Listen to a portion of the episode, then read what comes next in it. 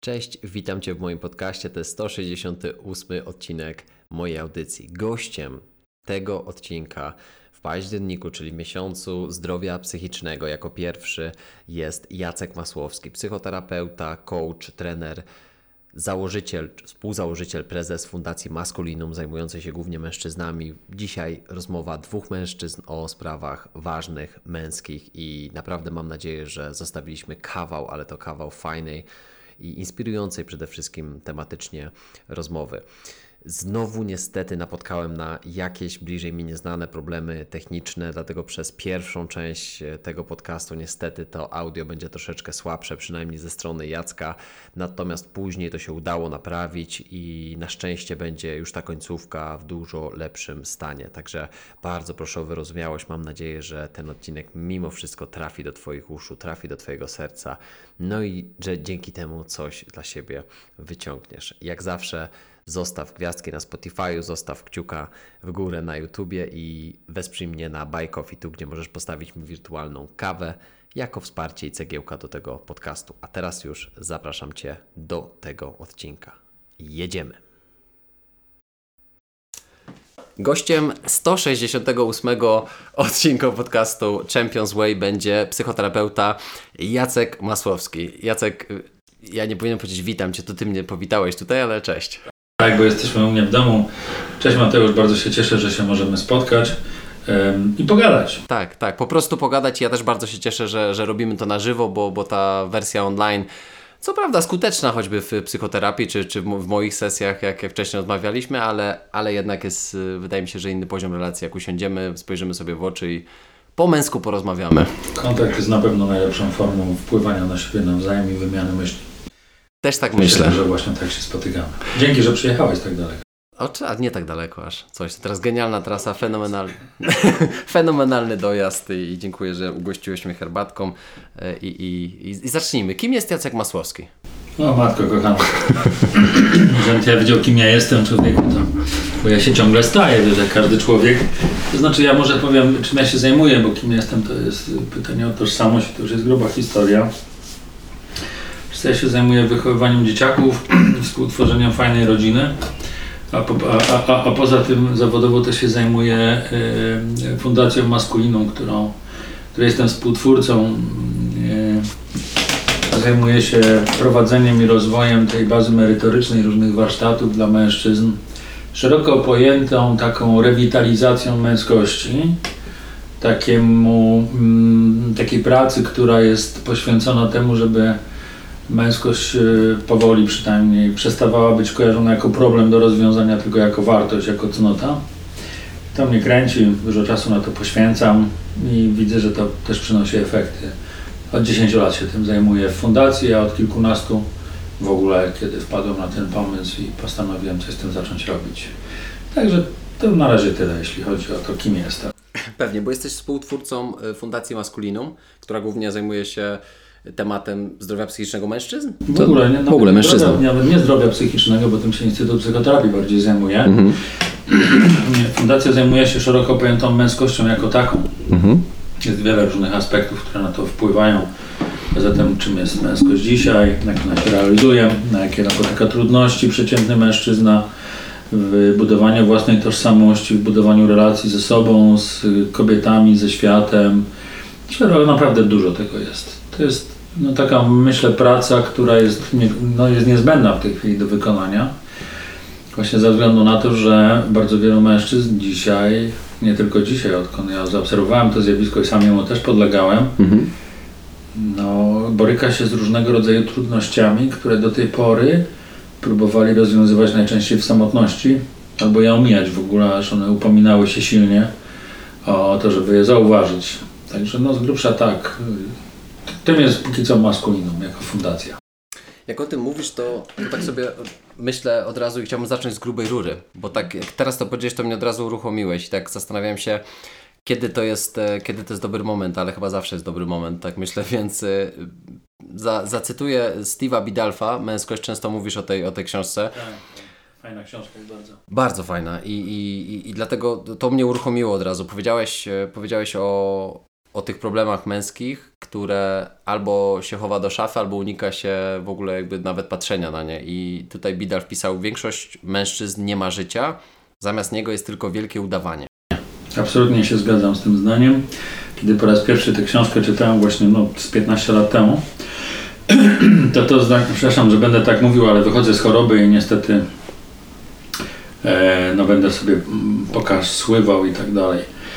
15 lat temu mniej więcej, kiedy sięgnąłem po tę książkę i zacząłem ją czytać, to to zdanie mnie no, mocno skonfrontowało, mówiąc wprost.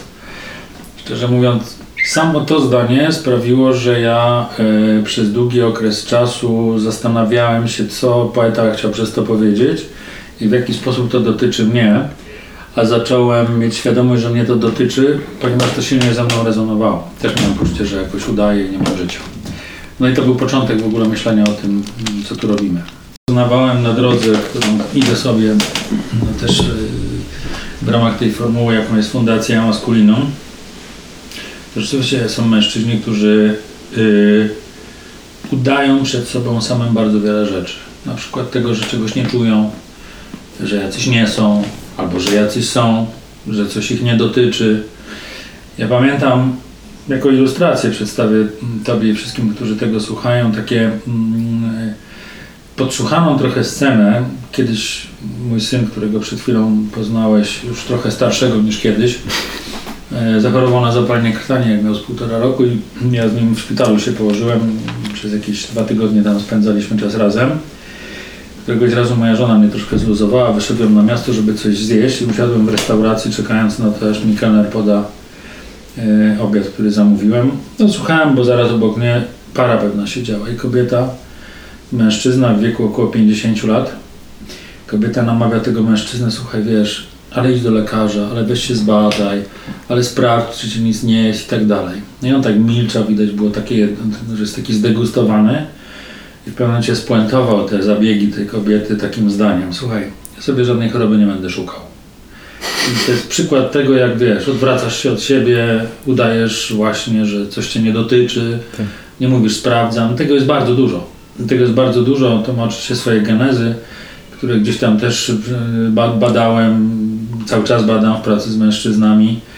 No i absolutnie uważam, że to zdanie w dalszym ciągu jest aktualne, dotyczy znakomitej większości mężczyzn, ale na szczęście zauważam też, że jest coraz większe grono mężczyzn, którzy świadomie podchodzą do tego zdania i zaczynają budować swoje życie i przestają budować. Ale to nie jest łatwa praca. To zdanie, jeżeli dobrze pamiętam, w ogóle Bidar napisał tą książkę jakieś 20 lat temu. Nie? No może nawet więcej, no, ale no już ma, ma, ma swoje lata. Tak. Ta, ta edycja, którą masz, to jest stara edycja, jest tak, nowsza. to prawda. Męskość, nowe spojrzenie, on, ona jest rozszerzona nieco, ale co mhm. do głównych treści to się niewiele tutaj zmieniło. Tak, i wiesz, i zależało mi też, żeby zrozumieć może trochę takie dwie rzeczy odnośnie też tego, o czym powiedziałeś, czyli jak bardzo to jest aktualne dzisiaj i oczywiście jak to się zmieniło też na przestrzeni choćby tego tych, w ostatnich 10 latach, o, o których powiedziałeś, jako, bo też dziesięciolecie chyba w tym roku, prawda? Dokładnie 10 lat temu założyliśmy fundację, tak, dziesięciolecie w tym roku jest. I, I 10 lat temu już męskość Bidalfa była, więc to zdanie już było powiedziane i ten, ten, cały, ten cały schemat. Teraz pytanie, jakby co się wydarzyło w, jakby z Twojej perspektywy w, w ciągu tych 10 lat? Mhm. A chyba drugie pytanie, może trochę osobne, ale jakoś mi się to łączy. W ogóle jak daleko powinniśmy sięgnąć do początku? Czy jakby kiedyś było inaczej? A, a propos tego udawania, czy kiedyś jakby, czy gdzieś to się, czy gdzieś powinniśmy wyznaczyć ten punkt taki startu, mhm. że, że wtedy to się nasiliło? No nie wiem, czy wyrażam się jasno, bo tak no, płynie mi to. Jasne. Wiesz co, no, ja zacznę od końca może, Dobra. drugiego pytania twojego. Ja nie wiem, jak było kiedyś, mhm. E, bo ja żyję tam 50 parę lat dopiero i odkąd ja żyję, to mam wrażenie, że to się cały czas dzieje. A że właśnie teraz odchodzimy od tego udawania, więc trochę już nawiązałem do pierwszego twojego pytania. E, ale kiedy czytam o męskości, badam różnego rodzaju teksty, to ja mam wrażenie, że mm, to udawanie, o którym mówi Bidalf, ono jest jakby no, no, no wszyte w taką patriarchalną męskość, przy czym ono się tam tak nie nazywa. Ono się, e, ono, ono tam działa w taki sposób, że mężczyzna w takim formacie patriarchalnego etosu męskości, to nie jednego, bo ich jest kilka, ten jakby dostaje pewien przepis na to, jak być tym mężczyzną i w ramach tego przepisu jest niezwracanie uwagi na pewne rzeczy. Tą pewną rzeczą jest na przykład zdanie, które wszyscy dobrze znają, chłopaki nie płaczą, prawda? Mhm.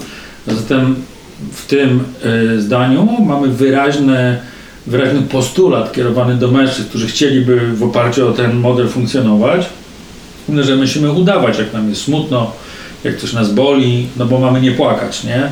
A więc mamy coś odciąć, przestać coś zauważać i tak dalej, i tak dalej. Nie wyrażać czegoś, co jest naturalne. nie, wyrażać, nie wyrażać czegoś, co jest naturalne, ale nie wyrażać dlatego, że jest to społecznie nieakceptowalne. I właśnie ten brak akceptacji społecznej na różnego rodzaju zachowania, cechy mężczyzn, on właśnie stanowi główne źródło ograniczenia w tym, żeby można było żyć inaczej niż to, jak nam te różnego rodzaju etosy właśnie patriarchalne nakazywały i myślę, że nadal nakazują żyć. I to jest jedno z głównych źródeł zdania, które e, jest przedmiotem naszej dyskusji, czyli to udawanie. Mhm. No, po prostu jeżeli chcesz być mężczyzną, to musisz. Różne rzeczy musisz. Okay. Ostatnio mieliśmy na jednym z kręgów męskich takie bardzo ciekawe mm, dyskusje dotyczące tego, w jaki sposób wzorce kulturowe wpływają na realizację życia przez mężczyzn. -hmm. No i te wzorce patriarchalne, one mają dwie główne cechy z tej dyskusji nam wyniknęło. -hmm. Pierwsze to jest słowo musisz, a drugie to jest słowo wyrabiać się. Okay. I jak połączysz te dwa słowa, no to musisz się wyrabiać, nie? Albo musisz coś udawać, albo musisz się czegoś uczyć, albo musisz się z czymś zmagać, a wyrabiać się w takim sensie, że musisz realizować cele, oczekiwania społeczne, czy to związane z jakimiś y, y, relacjami, w których jesteś. Jest mhm. tego bardzo, bardzo dużo. No nie? No i to jest właśnie źródło, dla którego y, to udawanie jest takie, powiedziałbym, modne wśród mężczyzn mhm. i bardzo często jest realizowane nieświadomie zupełnie. Okay. okay. Czyli to nie jest tak, że ja wybieram to, że ja nie będę płakał. To jest tam tak uwarunkowane. Też jak ja pracuję z mężczyznami, to bardzo wielu mężczyzn odczuwa smutek, ale nie jest w stanie płakać w ogóle. Na poziomie somatycznym jest blokada i koniec, nie ma opcji, nie? Tu wiesz, dusi się człowiek, ściśnięte gardło, nawet zawilgotniałe oczy, ale żeby wydobył się jakiś krzyk rozpaczy, płaczu, smutku, no way, nie? To jest ciężka praca. Jeszcze trzecie słowo jakieś mi się tutaj tak o, pojawiło w mojej głowie. Ty obok musisz, E, wyrabiać się, to jest udowadniać jeszcze. No, to właśnie synonimy wyrabiać się, udowadniać, my to zrozumieliśmy jako synonimy, okay. nie? No. Więc tak, oczywiście. To jest właśnie to, co w dalszym ciągu w męskim świecie jest bardzo silnie zakorzenione w przekazach transgeneracyjnych, mhm. ale nie tylko w męskim świecie, tylko w ogóle w społeczności. No bo wiesz, mamy taką trochę podwójną narrację w tej chwili. Z jednej strony słyszymy, yy, to jest powszechne, słyszymy to zarówno od kobiet, jak i od wielu mężczyzn, że wiesz, te wzorce patriarchalne to one są szkodliwe, że od, odeszliśmy od nich, że kobiety i mężczyźni zasadniczo się niczym nie różnią. Ja, ja na tych warsztatach, których prowadzę bardzo dużo, tak. jak mamy pogadankę o tym, czym, czym jest męskość, to, to właśnie na każdym warsztacie pojawiają się głosy, że no, nie, męskość się nie różni niczym od kobiecości. No, nie? Mhm. Ale to mam poczucie, że jednak deklaratywna e, historia, bo jak przychodzi co do czego, no to się okazuje, że w działaniu ta presja społeczna, ona w dalszym ciągu w mężczyznach jest niesamowicie silnie ugruntowana. Nie? Mhm. Także tak to, tak to mniej więcej e, funkcjonuje. Okej, okay. i to... Czy był taki moment, zadałeś pytanie, w którym to się nasiliło? Tak, tak. No właśnie idąc za tym, to mam wrażenie, że nie było momentu, w którym to się nasiliło. To znaczy hi w historii, bo może w jakimś tam, nie wiem, za Austrolipiteków, sorry, czy Pitekantropów, może tak było. Tak. No ale jeżeli założymy, że patriarchat jest takim e, takim stylem funkcjonowania społeczności, który no, jest po prostu prehistoryczny mm -hmm. wręcz, -hmm. no to trudno jest znaleźć jakiś punkt, w którym to się zadziało. Natomiast chyba mogę powiedzieć, kiedy to zaczyna podlegać pewnej refleksji. I to jest właśnie, przynajmniej w Polsce, y, upadek komuny. Okay. Natomiast w świecie zachodnim, no to jest emancypacja kobiet jako taka. Tak. Nie? Oczywiście w Polsce też emancypacja kobiet wpłynęła na to, w jaki sposób mężczyźni zaczęli, może nie tyle zaczęli, ale zostało im umożliwione, jakby zasobowo powiem, mhm. nieco inne przyglądanie się swojej męskości, ale mam wrażenie, że to się dopiero zaczęło dziać jakieś kilkanaście lat temu. Okay. W taki sposób e, bardziej systemowy. No a odkąd jesteśmy e, fundacją, odkąd działamy, no to staraliśmy wesprzeć e, ten, e, ten proces, między innymi poprzez bardzo szeroką publicystykę. Choć rozumiemy, że mężczyźni wolą słuchać podcastów, a nie czytać książki czy czasopisma, to też nie ukrywam, że wiedzieliśmy, że kobiety lubią czytać, więc będą podsuwały te nasze treści swoim mężczyznom i tak oto pośrednio dotrzemy do nich, stąd bardzo dużo w kobiecych czasopismach było treści, które mm, no, były o męskości właśnie i tak. innym podejściu, takim trochę bardziej wyemancypowanym podejściu do męskości. Ja mam wrażenie, że, że właśnie kobiety w jakiś sposób w ostatnich de kilku dekadach odrobiły i odrabiają tą swoją pracę domową i zastanawiam się też, z której strony jest taki. Hmm. Sorry. Chodzi mi o to, że, że z tego, z takiej pracy nad zdefiniowaniem, zredefiniowaniem, czy odrobieniem właśnie tej pracy domowej przez mężczyznę, skorzysta każdy. Kiedy każdy skorzysta z takiej pracy?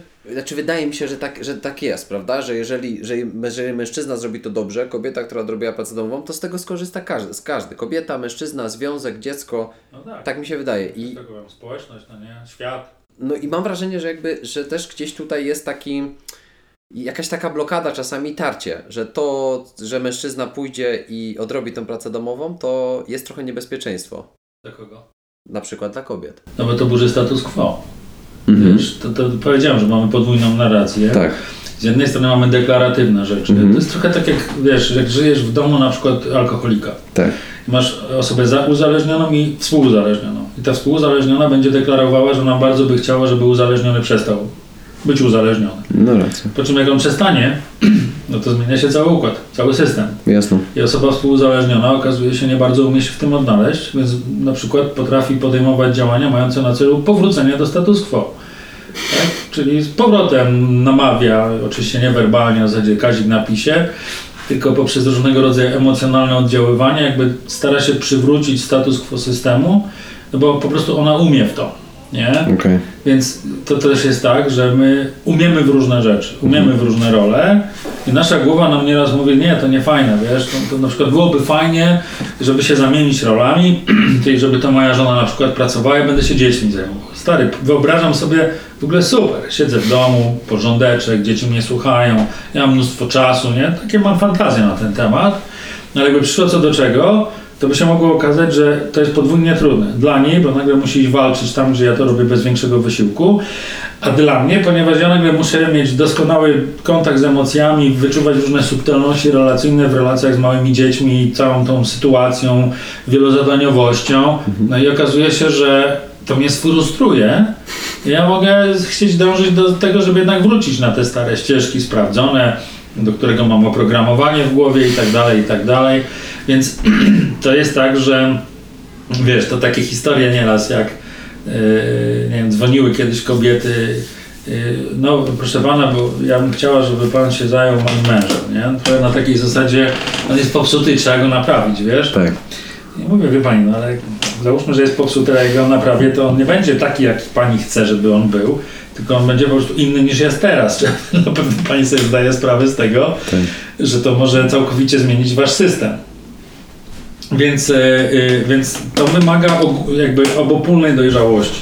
Nie? Okay. Czyli obopólnej dojrzałości i gotowości na to, że mężczyzna, który tą pracę wykona, to on inicjuje albo wpisuje się w szerszą zmianę, nie tylko swoją własną.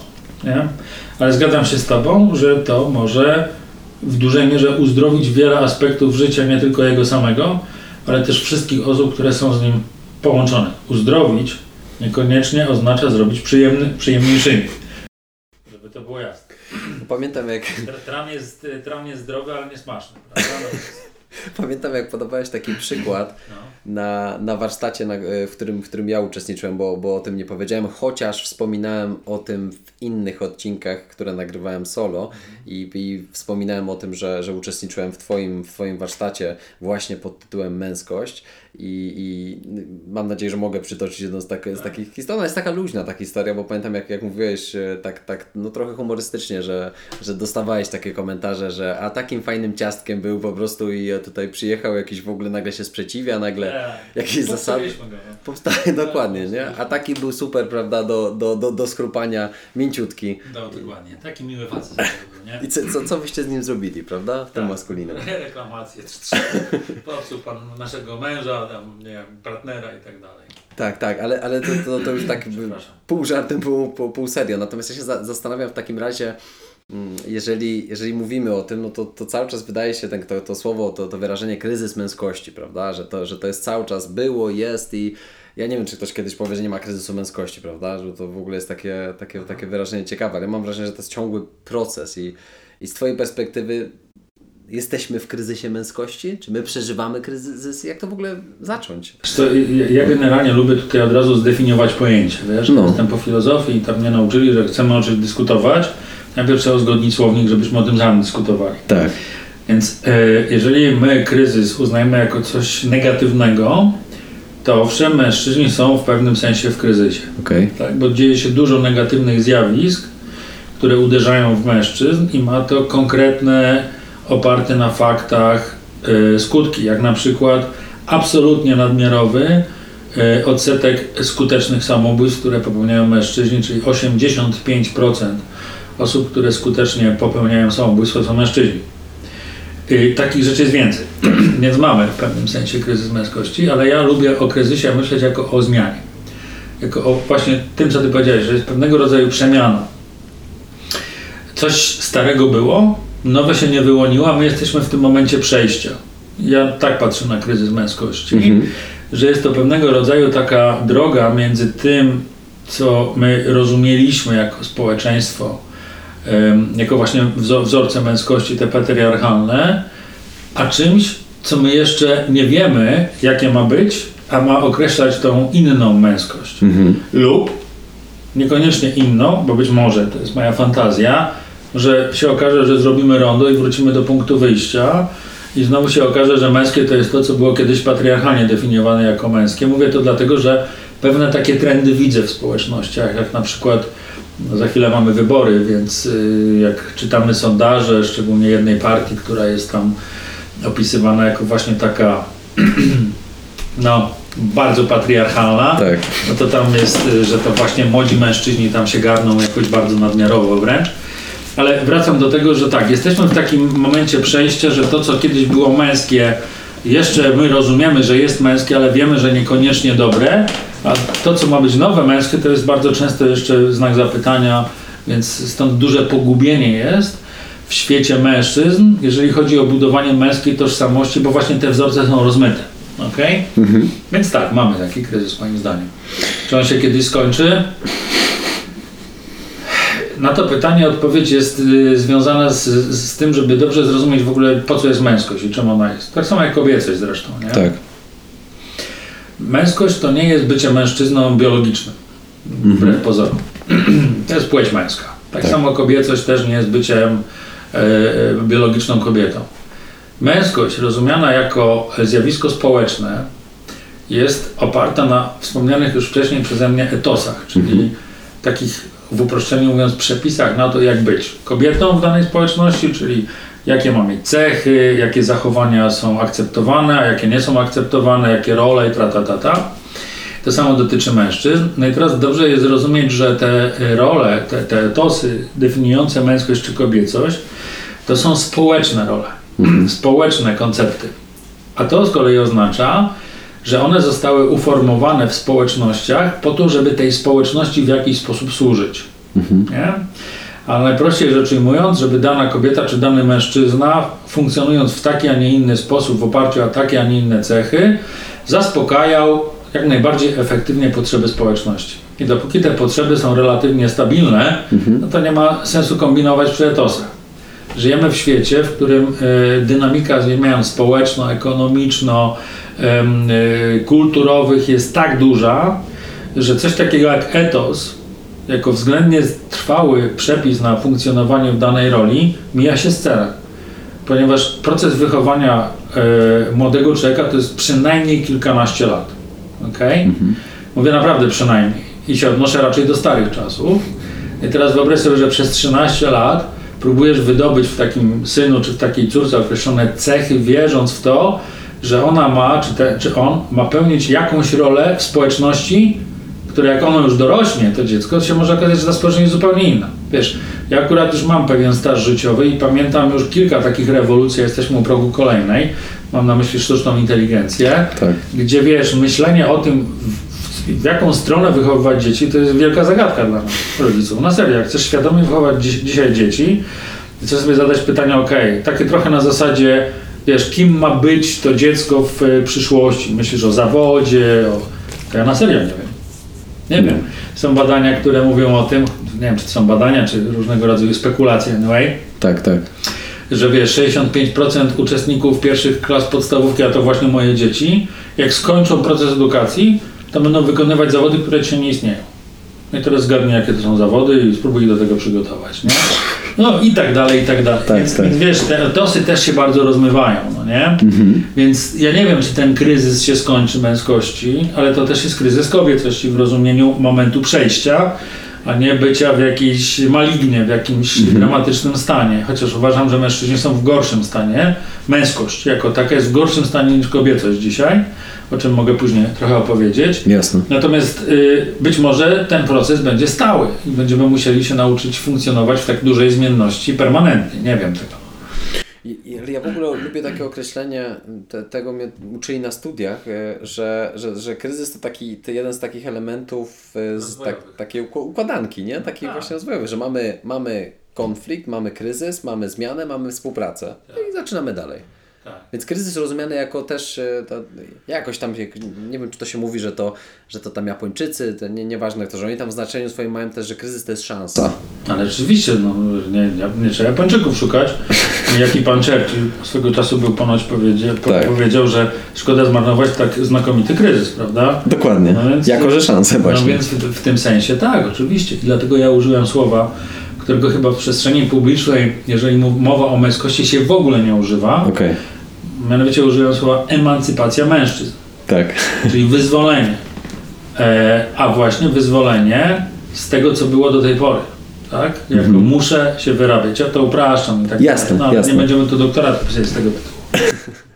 Ale właśnie zastanawiam się, bo powiedziałeś coś bardzo ciekawego odnośnie na przykład sytuacji, w jakiej są dzieciaki, jak, jak, twój, jak, twój, jak twój synek, prawda? W pierwsza, pierwsza klasa podstawówki. w trzeciej, ale córka w pierwszej, a najmłodszy, którego widziałeś, bo wyszliśmy tak, po Ciebie, to tak. do przedszkola właśnie poszedł teraz. Okej, okay, czyli w sumie wszyscy są w, tak, gdzieś... gdzieś... jest generalnie na starcie, no nie? Dokładnie, ale mam wrażenie, że, że, że, że jeżeli wyposażymy, ja mówię też powiedzmy o sobie jako, jako przyszły e, ojciec, bo, bo, bo obstawiam i planuję, że to się wydarzy w ciągu, w ciągu tam dwóch lat i, i też za to trzymam mocno kciuki, że, że nam z moją narzeczoną, przyszłą żoną to, to dokładnie wyjdzie według planu, ale też mam takie obawy, prawda, jak to w ogóle będzie wyglądało i w, i w czym, w czym, w jakim etosie należy wychowywać, ale myślę sobie, że że są pewne fundamenty a propos właśnie tego, tego etosu i tu pewnie możemy sobie zadać pytanie o już tak czysto teoretycznie, ale zarazem w praktyce o tą męskość, prawda?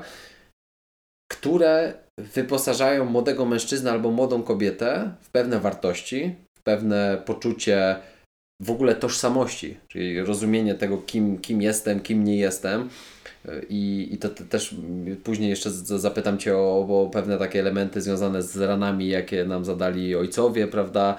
Bo to jest taki, taki też ważny punkt, pamiętam mój formatywny z warsztatu u Ciebie, kiedy sobie zdałem sprawę z tego, kim byłem i kim jakby staram się być, co jest pewnego rodzaju taką odwrotnością tego, kim, kim był mój ojciec. I to, to przejdę do tego później, żeby nie, nie, nie wchodzić teraz w ten temat, ale mam wrażenie, że, że, że, że ta męskość przez ciebie nazwana sytuacyjną, to mi się ekstremalnie w ogóle podoba. Nie mówię to z czystej kurtuazji. Mi tylko... też podoba. Naprawdę, dla mnie to jest fenomenalne, że bo ja to czuję w swoim życiu, nie? I jakby mam wrażenie, że, że tego da się nauczyć, prawda? Mhm. Tylko jako rodzice, ty na pewno to, to, to, to dobrze wiesz i ja bym chciał właśnie być takim rodzicem i tego też życzę mm, osobom, które tego słuchają, to jest to modelowanie. Tak. Czyli my jako, jako przyszli, przyszli, ja jako przyszły ojciec, ty jako obecny w, ty, w tym momencie, to jest najlepsze, co możemy zrobić. Więc wracając do tego początku, prawda? Jakby mam wrażenie, że nawet jeżeli ten świat się zmieni, będą rzeczy, których nie znamy, nie będziemy nawet potrafili w nich funkcjonować może na początku, my dorośli, prawda? A co dzieciaki szybko to pewnie złapią. To mam wrażenie, że, że możemy wyposażyć w, te, w tą podstawę. No I teraz właśnie, co tą podstawą? Super, że to powiedziałeś, bo my te ćwiczenia intelektualne już zrobiliśmy z moją żoną. Mhm. No bo wiesz, to pytanie sobie zadawaliśmy długo, które ja teraz tutaj opowiedziałem. No i wiesz, yy, przestudiowaliśmy na dobrą sprawę coś, co jest względnie stałe społecznie. I to są wartości właśnie. Ale wartości takie na przykład jak chrześcijańskie.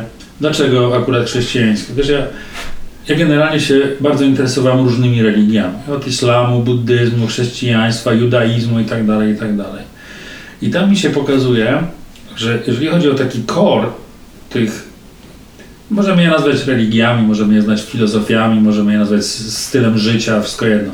Na koniec dnia to i tak się ma przenieść na styl życia, prawda? To okazuje się, że te, że te wartości są uniwersalne kulturowo, mhm. w większości przypadków, a dodatek one są przez dzieje idą praktycznie cały czas tak samo. No nie? I teraz dlaczego te wartości? No niektórzy mogą sobie myśleć, no tak, jasne, kurczę, opresja, nie? No tam każą ci cierpieć, tak? Albo każą ci się nie przywiązywać jak w buddyzmie, albo coś tam, coś tam. Okej, okay, można na to popatrzeć jako na system opresyjny, a można na to popatrzeć jak na trening, jak na siłowni. Ty jesteś od sportu, to wiesz dobrze, że no pain, no gain. Czyli krótko mówiąc, wartości my tutaj rozumiemy jako punkt oparcia w sobie za pomocą którego ja jestem w stanie udzielić autonomicznej odpowiedzi. Mhm. Wiem, że to brzmi super abstrakcyjnie na tą chwilę, ale na właśnie zmienne y, zjawiska czy zmienne warunki, w których ja się znajduję. Mhm. I to daje olbrzymie poczucie bezpieczeństwa. A przypominam, że mamy w tej chwili epidemię lęku u młodzieży. Tak. Nie? Lęku, który jest związany z wieloma zjawiskami, ale między innymi lękotwórczy jest brak granic właśnie, czyli brak jasności w różnych sprawach. Nie? I jakby ten kompas wewnętrzny to jest to, co uznaliśmy, że chcemy w to wyposażyć nasze dzieci, co oczywiście stawia przed rodzicami nami bardzo duże wyzwanie.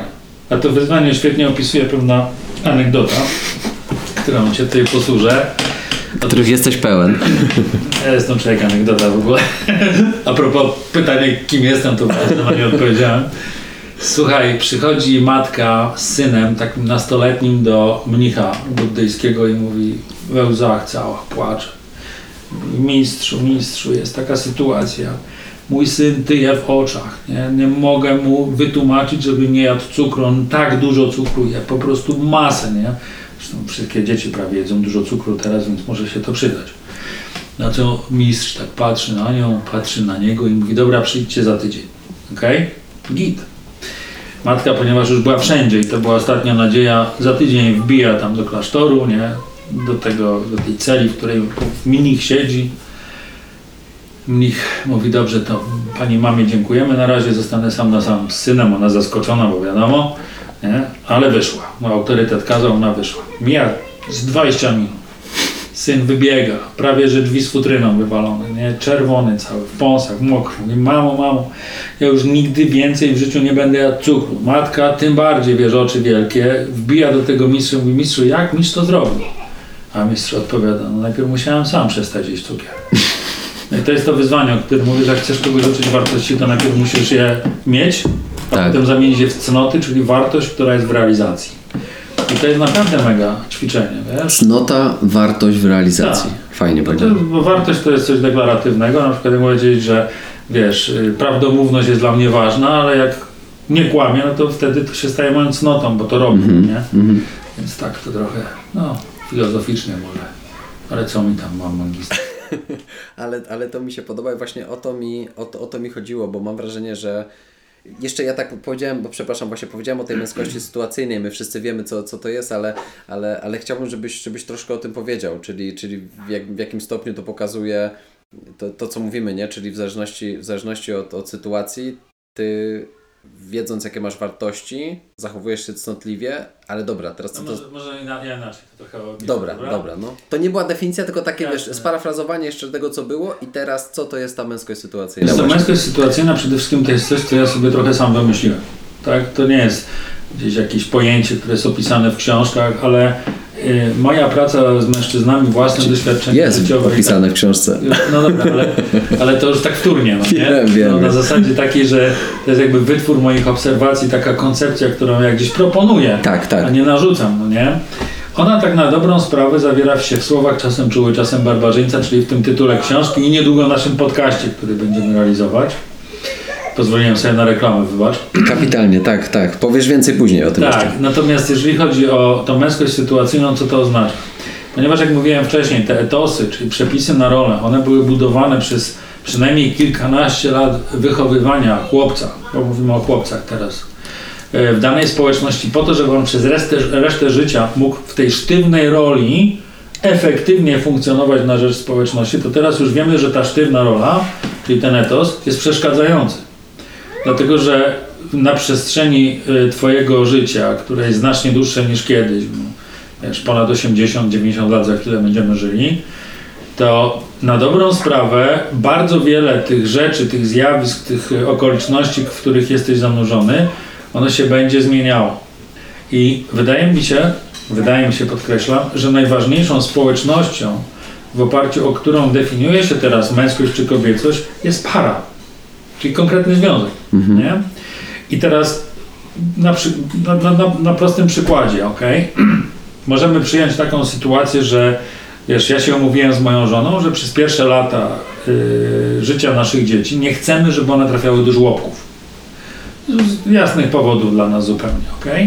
No ale to co to oznacza? To oznacza, że ja wchodzę w rolę no stricte patriarchalną, czyli taką, wiesz, idę, pracuję, zarabiam, mniej mam czasu na te dzieci, mhm mniej mam energii na te dzieci, ona totalnie za, wiesz, dom, dzieci i tak dalej. Ale umowa brzmiała w taki sposób, że z czasem będziemy się zmieniać tymi rolami, że ja będę więcej się osadzał w domu, bardziej się angażował w tematy rodzinne, wychowywanie dzieci, a ona z kolei wychodzi do świata i to się właśnie teraz dzieje, wychodzi do świata powoli realizując swoje zawodowe, czy to pasje, czy no, różne tam historie. Ale to oznacza, że ja muszę być czasem barbarzyńcą, Czyli mieć takie patriarchalne cechy, siła, sprawczość, decyzyjność, mhm. jak wychodzę do świata, jestem w tym, działam na rynku, ja, każdy kto pracuje to wie jak to działa, ale też muszę mieć pewną zdolność do pewnej takiej wrażliwości, miękkości, czułości, no bo inaczej ciężko mi wychowywać czterolatka i zainstalować w nim, brzydkie słowo, no ale takie do mnie przyszło, no właśnie takie cechy jak współpraca, jak y, y, umiejętność słuchania brata czy siostry, więc ja muszę w sobie sam rozwinąć takie cechy. Mhm. Okay? A to jest właśnie ta męskość sytuacyjna, że w zależności od sytuacji, nie mam na myśli konkretnej godziny, tylko pewnego etapu w życiu, pewnych mhm. uwarunkowań życiowych, ja jestem w stanie dynamicznie się porozumiewać, no tu z partnerką, ale też z jakąś społecznością, w której jestem, że o ile do niedawna funkcjonowałem tak jak etos patriarchalny to opisuje, tak mam dyspozycję, otwartość, ale też umiejętności, bo na przykład je nabywam na warsztatach, na terapiach, na i tak dalej, słuchając podcastów, po to, żeby wejść w rolę, która wydaje się być zupełnie inna. Okay? A więc taka pełnia tej męskości, czy też człowieczeństwa już może bardziej, ona mi pozwala właśnie na taką sytuacyjną męskość, która jest czymś uzupełniającym się w mhm. relacjach, czy w relacji tej najbliższej, czy w rodzinie nuklearnej, no nie? I powiem Ci, że mam wrażenie, że to jest chyba jedyna znana mi na tą chwilę odpowiedź na to, jak ja mogę w ogóle budować swoją męską tożsamość w tym świecie, który teraz jest tu w kulturze zachodniej. Wiem, brzmi narcystycznie, bo sam to wymyśliłem. Sorry. Ale być może ktoś mi przedstawi inną koncepcję. Ja jestem na to na serio otwarty. To jest moja propozycja, a uważam, że lepsza jest taka propozycja niż brak propozycji. To prawda. Więc chodzi o to, żeby każdy miał się do czego odnieść, bo na tą chwilę w narracji o męskości głównie mówimy, jacy mężczyźni mają nie być. To prawda. A nie jacy mają być. Mhm. Okay? I nie chodzi o to, żeby mówić jacy być, tylko proponować pewne inne spojrzenie. Być może warto się rozwijać w tą stronę, a nie tylko zwijać. Nie? Mhm. Przestań być agresywny, przestań być to, mniej pracuj, zrób miejsce kobietom i tak dalej, i tak dalej, nie bądź jak twój ojciec. To są negacje same. Tak. Okay? Więc to wydaje mi się jakąś propozycją. No, fajnie było i tym też się fundacja właśnie zajmuje, żeby z tego się jakaś dyskusja pojawiła. Niekoniecznie wiesz publiczna, żeby będziemy w telewizji siedzieć, debatować, ale żeby mężczyźni, którzy jakby trafiają na te treści, oni zaczęli w swoim gronie gdzieś się zastanawiać, samemu dotykać różnych rzeczy. To jest fajne. O to chodzi. Mi się to bardzo podoba z, z, z, kilku powodów, bo, bo oczywiście też zadam Ci zaraz takie, takie otwarte pytanie, no to skąd to brać, prawda? Jakby skąd to w ogóle na, nabywać, jak, jak zaczynać, bo to, bo to wszystko brzmi sensownie, konkretnie i prosto, ale to jest cholernie trudne. No, żeby, żeby, to, żeby to, nie wiem, czy to zacząć od siebie, czy ja myślę, że druga strona partnerka, mówię też prywatnie o, o sobie, ale też o mężczyznach, z którymi, z którymi ja pracuję, głównie sportowcy, prawda, ale to dalej są na pierwszym miejscu mężczyźni, którzy też się z tym zmagają i też widzą często w swoich partnerkach albo to oparcie, albo ten, ten problem, ale mi się właśnie to podoba, że, że jest umowa w tym, że jest współpraca właśnie, która wynika no nie z tego, że zostało mi powiedziane, jak mam funkcjonować, prawda, i do kiedy, to tak jak też często humorystycznie mówiłeś, prawda, że, że czuły we wtorki, w środę, a barbarzyńca czwartki, piątki, nie, że nam, musi nam, nam ktoś powiedzieć, bo w sumie skąd mamy wiedzieć, tak. nie, kiedy to się przybiera. Tylko ty to wiesz, nie? Jakby i, i mam wrażenie, że że ten punkt startu, bo tu musimy pewnie zrobić kilka kroków wstecz, on powinien się zacząć od ojca. A jak go nie ma? No, właściwie nie powinien się zacząć od ojca, wbrew pozorom. Okay. Tylko powinien się zacząć, że już mamy używać tego słowa, którego bardzo nie lubię, od mężczyzn. Okay. Ojciec jest jednym z nich. Bo wiesz, to nigdy zasadniczo nie było tak, że to jeden ojciec wychowywał swoich synów od urodzenia aż do momentu, kiedy wychodzili z domu. Okay. Stąd mamy na przykład Agogę, mhm. spartańskie, gdzie przychodzili mężczyźni, zabierali syna od matki do świata mężczyzn i on tam wśród tych mężczyzn te skille różne zdobywał, ok? Takie pasowanie na, na no, rycerza. To, to jest, najpierw jest taka szkoła męskości, mhm. a potem jest to, wiesz, y, rytuał przejścia, czyli egzamin, nie? taka matura powiedzmy. Tak, tak. Więc to generalnie warto, żeby się w ogóle w męskim gronie działo, ok? Słuchajcie, no yy, słuchajcie, teraz do was jakbym was widział. No generalnie ojców jakich mieliśmy, takich mieliśmy, czy jakich mamy, takich mamy, ich nie zmienimy. Tak. Natomiast to, co mnie bardzo cieszy i rzeczywiście myślę, że fundacja i jej działalność przez 10 lat trochę się do tego przyczyniły, mm. to jest to, że mężczyźni zaczynają już inaczej myśleć. Okay? Na przykład zadają sobie takie pytanie, ok, to skąd to wziąć? Nie tylko zaczynają inaczej myśleć, ale na przykład nasza fundacja, ale wiem, że też inne y, miejsca powoli, może jesteśmy chyba póki co jedyną taką instytucją, która się tym zajmuje w Polsce, ale coraz częściej tworzą się na przykład męskie kręgi. Okay? I rzeczywiście to jest fajny, fajny ruch.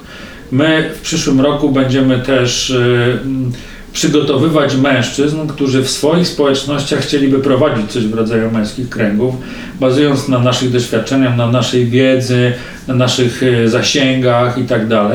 Chcemy po prostu przesunąć to, co do tej pory robiliśmy tutaj za pomocą naszych skromnych zasobów w Warszawie i okolicach, jak najszerzej e, właśnie w całym kraju, a może nawet za granicą, bo wiem o tym, że e, mężczyźni Polacy, którzy wyemigrowali, oni też bardzo chętnie szukają u nas wsparcia w tym mm. obszarze. Więc budowanie takich męskich społeczności, które nie opierają się na piciu piwa, gadaniu o laskach i ściganiu się na to, kto więcej albo mniej zarabia, albo ma bardziej przerąbane w życiu, tylko rzeczywiście takie, wiesz, taka praca organiczna, nie? I bardzo wielu mężczyzn już u nas było na różnych warsztatach. My ich prowadzimy wiele różnych, tak? No wiele, w sensie od przyszłego roku ich będzie chyba 7 czy 8 rodzajów, mhm. okay? E, ale naprawdę już spora populacja mężczyzn była u nas na jednych, drugich, trzecich warsztatach i oni są na to otwarci. W sumie to mnie namówiono na to, żeby właśnie wyjść z taką inicjatywą e, budowania kompetencji u osób, które chcą takie kręgi prowadzić gdzieś w swoich miejscach. Więc to jest pierwszy. Pierwszy krok to jest w ogóle spotkać się z samym sobą i my to umożliwiamy w fundacji. Okay? To nie jest tak, że już nie ma takich e, formatów, bo są. Na przykład właśnie warsztat męskość, na którym byłeś, jest taką, tak. takim formatem i no nie ukrywam, że się cieszy bardzo dużą popularnością, ponieważ my w tej chwili już mamy zapisy chyba na luty w przyszłym roku, a wszystkie w tym roku są już zamknięte grupy. Więc y, to się zrobiło popularne i to jest wartość, jak słyszymy, dla wielu mężczyzn. Więc y, to jest pierwszy krok, żeby, żeby najpierw samemu no, przyjść choćby do nas i popracować. Inną formułą jest oczywiście psychoterapia. To jest teraz trudniejsze, bo jest bardzo dużo ludzi do psychoterapii, terapeutów jest za mało w Polsce, więc jest ciężko się dostać i tak dalej. Ale właśnie też y, budowanie takich, takich mikrospołeczności wokół siebie poprzez dawanie pewnego przykładu. Wiesz, jest takie fajne zjawisko, które obserwuję, y, kiedy prowadzimy te warsztaty, że o ile kiedyś spora część mężczyzn trafiała do nas dlatego, że dostawała w prezencie od sióstr, od partnerek, tak teraz coraz częściej na urodziny na przykład, czy różne inne okazje, kumple kupują kumplom udział w naszych warsztatach. Wiesz, byłem stary, to jest fajne, to jest wartość, przyjeść, nie? Fenomenalne. Powiem Ci, że to się normalnie zaczyna, y, coraz mniej jest tych od kobiet, nie mówię, że ich nie ma, ale proporcjonalnie coraz mniej, a coraz więcej jest tego typu, chociaż najwięcej, co mnie najbardziej cieszy, to jest własna inicjatywa, no nie? Czyli przychodzę tu z własnej motywacji, szukałem, interesowało mnie, znalazłem, jestem, ok? Więc to jest taki ruch, który on już jest w Polsce, można z niego korzystać. To się cały czas rozwija, jeżeli chodzi o naszą taką ofertę, e, zarówno doświadczania siebie w różnych aspektach męskości, jak i też doświadczania siebie w grupie mężczyzn, które, która to grupa, no, jak no mówiąc jest moderowana, jest prowadzona, no, tutaj się pewne rzeczy nie zadzieją, które byłyby, yy, powiedziałbym, niezbyt przyjemne albo bezpieczne. No i tak to na razie wygląda. No i mamy nadzieję, że to się z czasem rozszerzy i będziemy po prostu takich mężczyzn mieli obok siebie. Mhm. I tyle. Super, bo jak, jak teraz przypomniałem sobie też jedną rzecz, która się taka właśnie ważna wydarzyła te, te 3 lata temu, bo tak jak, tak jak wspomniałeś, są, są pewne rzeczy, które które ja usłyszałem po raz pierwszy w życiu, jak, jak, byłem, jak byłem 3 lata temu. I, I właśnie to było takie prowadzenie swojego życia na zasadzie nie będę jak mój ojciec. Mhm, prawda? lustro, no nie? Tak, tak. I na tym bazowałem i pamiętam jak, jak powiedziałeś takie słowa, że, że żyjąc w taki sposób, w sumie to nie przeżywasz swojego życia, tylko przeżywasz życie od, jako odwrotność kogoś. Znaczy cały czas jesteś pod wpływem kontroli życia przez swojego ojca. Tak.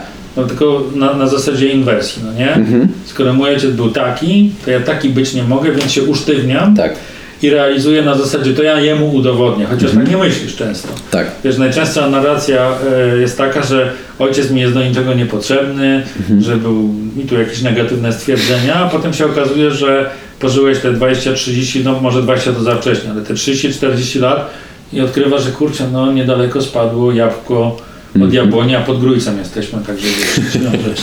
Grujeckie jabłko. Grujeckie jabłko się, się zrobiło, więc więc y, to jest takie właśnie mm, pół życia, nie? Tak. Powiem więcej, takie podejście y, ono nie pozwoli ci nigdy w życiu osiągnąć tego czasem czułego, czasem barbarzyńcy. Tak. Na pewno nie będziesz w stanie funkcjonować elastycznie. Tylko będziesz cały czas w lęku mhm. i wracamy do udawania, o którym pisze Bidalf, tak.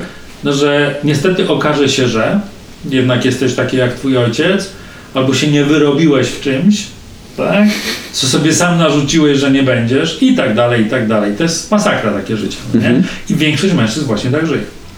I ja mam wrażenie na przykład, że, że, że dla mnie to był punkt zwrotny te, te trzy lata temu, bo ja wtedy mogłem zacząć formować faktycznie siebie w taki sposób, jaki, jaki we mnie był, ale ten właśnie, ten atakujący, ta, ta, ta moja część taka X, ten, ten krytyk, prawda, który włączał cały czas to czarne, włączał czarne lustro, nie pozwolił właśnie tym moim wartościom dochodzić do głosu, które były, bo one chciały się tam tworzyć, chciały się formować, ale samo przegadanie tego, pamiętam jak właśnie rozmawialiśmy o tym, że, że, że męskość trzeba, trzeba przegadywać w męskim gronie, a potem I, i przeżywać. I przeżywać, prawda? No bo to też mówiliśmy, że zazwyczaj definicja męskości jest nam narzucona, czy była nam narzucona przez kobiety. Czyli jak, jakim ja mam być? Może niekoniecznie, bo ja tak czułem. Męskość w ogóle jako taka nie, ale od kilku pokoleń, właśnie ze względu na brak zaangażowanych mężczyzn, tak.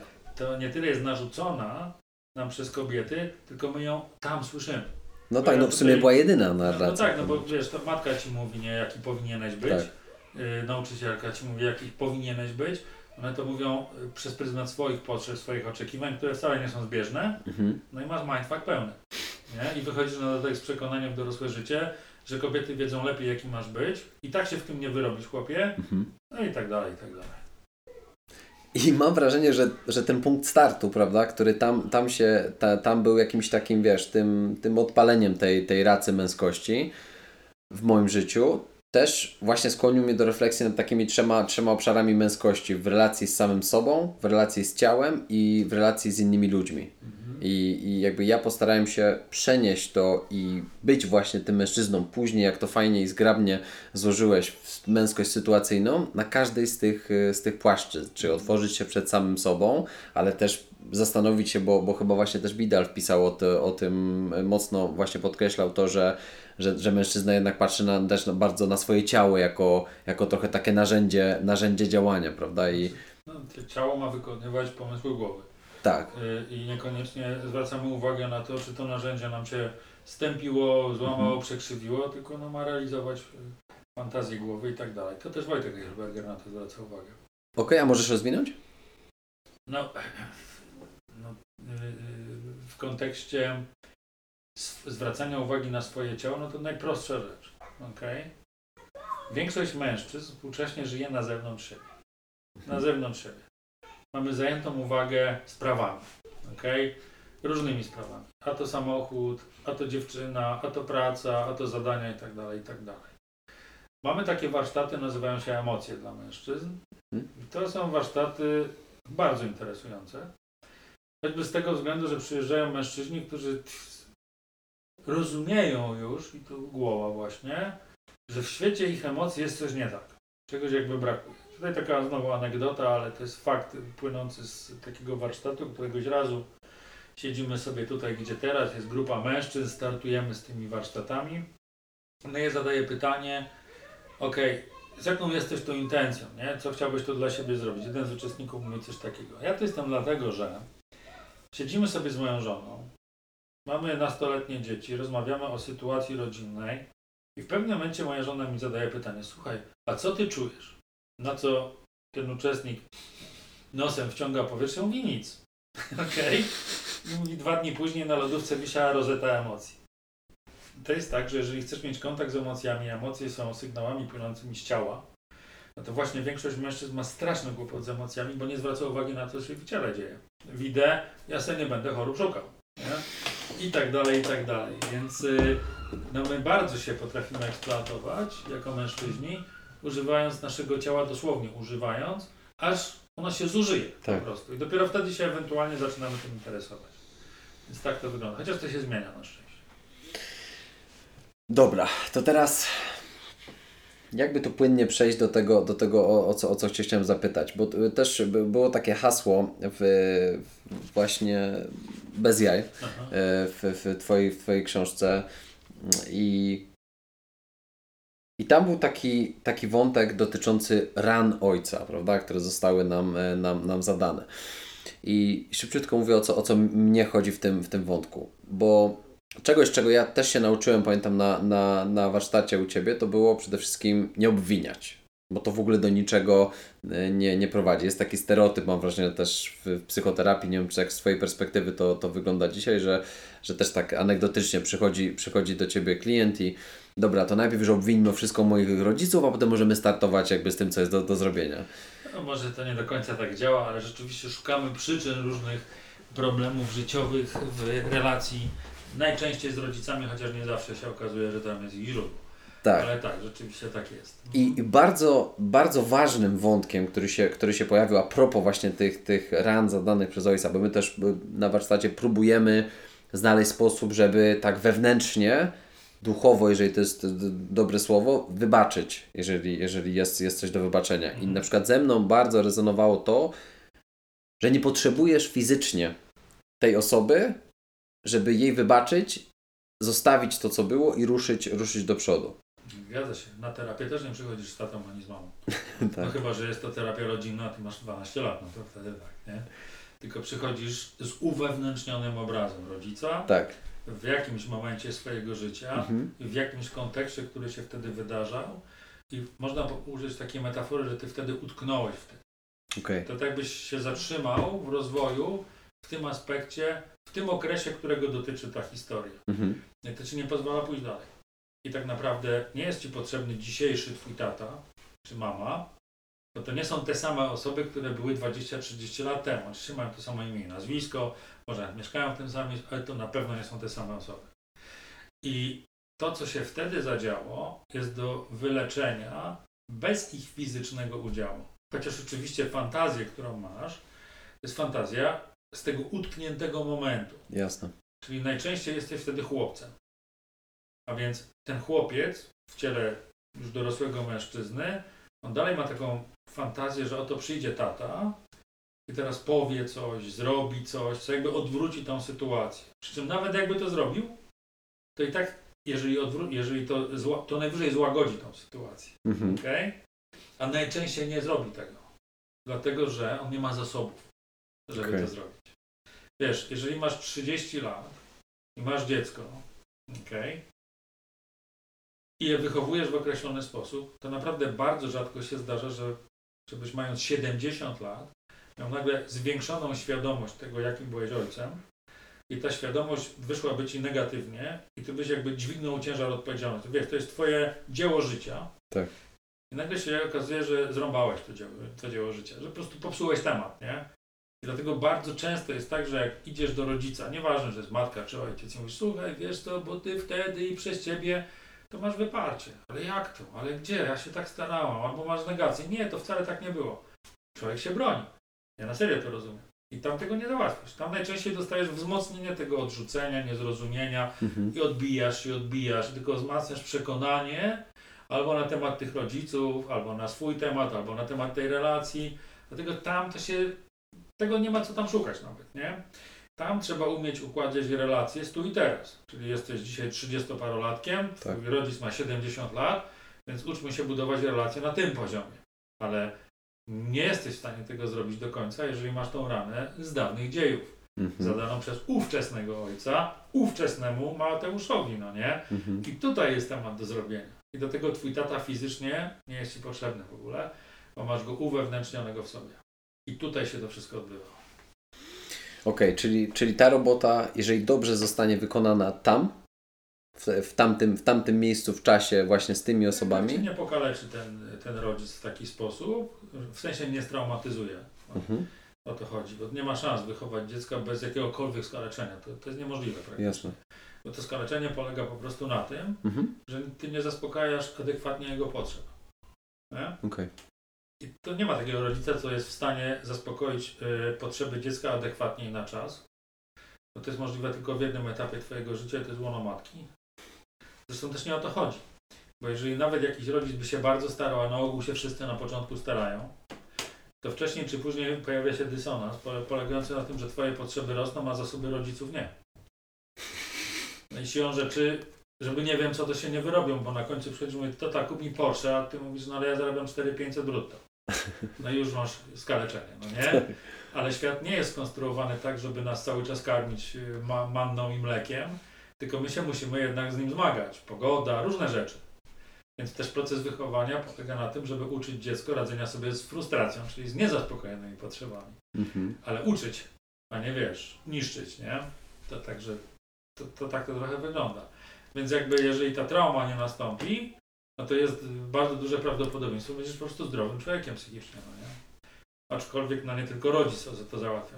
Dzisiaj szkoła jest znakomitym miejscem, w cudzysłowie, gdzie możesz traumy dostać takie, że no to nimi się na terapii zajmujesz, bo nauczyciel, bo wiesz, koledzy, Mhm. Y, I tu się rzeczywiście często pojawia w tle rodzic czy rodzice jako ci, którzy nie obronili, ale nie ci, którzy zadali. Nie? Daną ranę. Okej, to tak. Bo, bo, bo zapytałem Cię o to dlatego, że, że mam obraz takiego, wiesz, takiego właśnie młodego mężczyzny, który, który nie raz w takiej sytuacji, zastanawiając się, co zrobić, czy właśnie, czy to jest warte otwierania teraz e, tego, tego co, co było kiedyś, właśnie czy rozmawianie, ty już powiedziałeś, jak to, jak to jest, ale zakładamy, że, że ja ruszyłem naprzód, prawda? Tak mówię e, hipotetycznie o sobie, ale o każdym mężczyźnie teraz myślę, a na przykład ten, ten rodzic nie. No, no, I- no pewnie, że nie. I wiesz, i on, on został, on został. Znaczy on sobie idzie swoją ścieżką, on też nie Mhm. został, tylko on z twojej perspektywy może został, nie? Jasne. Ale no jakby to jedno z drugim to jest rozłączne. Nie? Mój ojciec mieszka w Australii, ja mieszkam w Polsce. Od czasu do czasu gadamy, ale on nie musi nagle skończyć, nie wiem, psychologii, żeby miał, mógł być terapeutą. No Okej? tak, no tak. On nie musi w tej chwili być empatyczny, żebym ja był empatyczny wobec moich dzieci, żebym ja sam czuł swoje emocje. Nie musi, bo my nie żyjemy razem. Ja już nie jestem od niego zależny. No nie. To, o czym rozmawiamy, to jest okres zależności od rodzica, bo to wtedy tworzą się te rany, które, jeżeli w ogóle mówimy o relacji z rodzicem, Mhm. potem wjeżdżają ci y, na rondo twojego życia. Okay? Natomiast zadałeś pytanie, czy warto w ogóle się tym zająć? Więc wiesz co, no, zadam ci takie pytanie. Znaczy, czy warto się tym zająć, zająć, mimo że twój ojciec nie ruszył z miejsca? Tak mniej więcej ja zrozumiałem twoje pytanie, tak? Tak, no wiesz, Zadam no. ci pytanie. Dobra. Słuchaj, chcesz być królem własnego życia, czy jego niewolnikiem? Chcę być królem swojego No życia. to odpowiedziałeś sobie na pytanie, czy warto. A wiesz dlaczego? Dlatego, że nieuświadomione nami rządzi. Więc Mhm. jak nie otworzysz tego, to nie jest tak, że tego nie ma. To jest znowu, nie będę sobie szukał chorób. Ale jak sobie nie będziesz szukał chorób, no to albo będziesz miał non kaszę, albo gorączkę, albo umrzesz. Mhm. A jak znajdziesz, to się okaże, że możesz coś z tym zrobić najczęściej i wtedy jakość twojego życia zaczyna się poprawiać. Więc taka jest odpowiedź na to pytanie. To zależy, co chcesz. Nie? Tak. Chcesz jeździć po rondzie i cały czas obwiniać świat za swoje nieszczęście? Gladly welcome. Nie? Ale rondo, wiesz, można za, do wyżegania jeździć w kółko, za przeproszeniem. No Albo mówisz, kurde, no nie, nie podoba mi się tak, jak ja żyję, ja chciałbym coś z tym zrobić. Mhm. Musisz wiedzieć, dlaczego siedzisz na rondzie i na czym ono polega. Tak. No i wtedy zaczynasz grzebać. A powiedz mi, czy uważasz, że, bo to też to, to jest coś, co w ogóle mnie prywatnie nurtuje, czy na pewnym etapie, nie wiem jakim, załóżmy już takim niezależności, kiedy ja powiedziałem, chcę być królem swojego życia, ja mam 31 lat i, i, my, i wiesz, myślę sobie, okej, to teraz, czy możemy jednoznacznie powiedzieć, kto jest bardziej odpowiedzialny na tym etapie już niezależności za relacje? Na przykład, jeżeli jesteśmy na stopie syn, ojciec, córka, ojciec, Prawda? Czy w ogóle rodzic? Czy możemy jednoznacznie powiedzieć, kto jest bardziej odpowiedzialny za to, żeby Za ta... jakość tej relacji? Tak. Zasada jest jedna i zawsze ta sama, bardziej świadomy.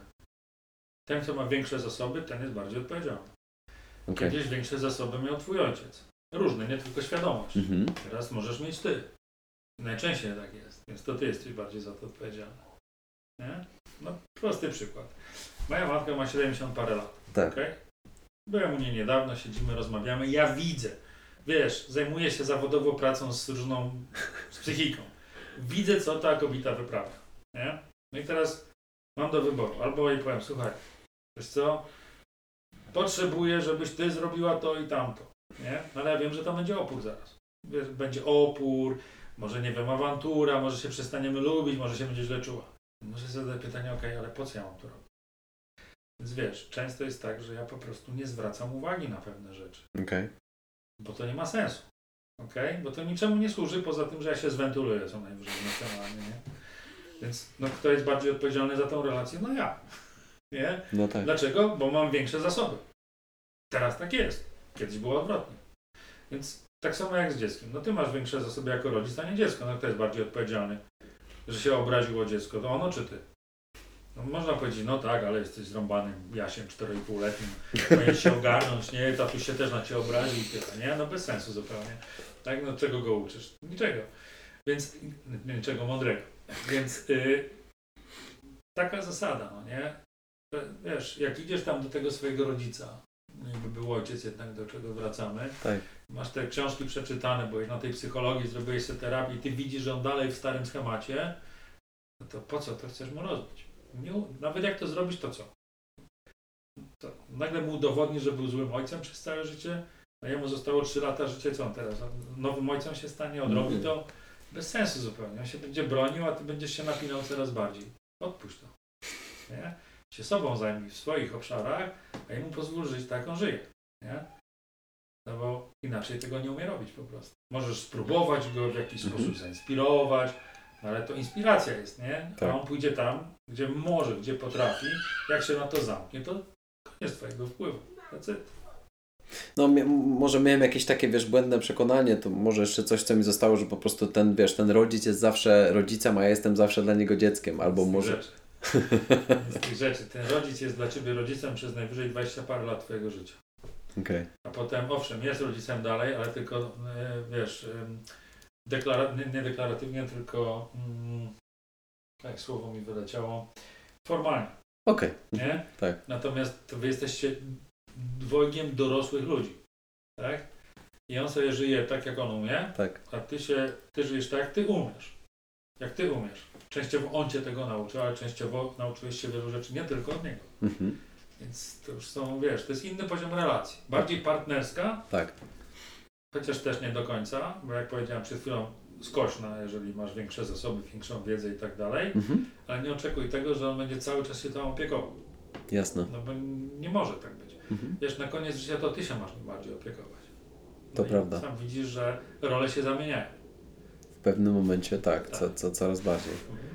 No, nurtowało mnie to dlatego, że wiesz, że, że, że są różne spojrzenia na, na, na to i tak y, chyba sam szukając, prawda, ale, ale z drugiej strony też starając się no tak jak mówisz, wiesz, wykorzystać właśnie tą swoją świadomość i dojrzałość i, i pracując z mężczyznami, żeby no, przekazać im też coś, co, co jest faktycznie później i w ich dalszym życiu nie będzie kotwicą i nie będzie jakimiś kajdanami, prawda, które ich ściągają, tylko, tylko właśnie to może być jakimś zasobem, nie? Że, ta, że, że, że ta siła i ten wybór, który, który mają. No bo ostatecznie to, to też nie jest tak, popraw mnie, jeżeli Ty uważasz y, inaczej albo, albo mm, daj znać, ale ja też uważam, że, że ta taka na koniec potrzeba właśnie opieki nad rodzicem i tak dalej, to, to też jest wybór.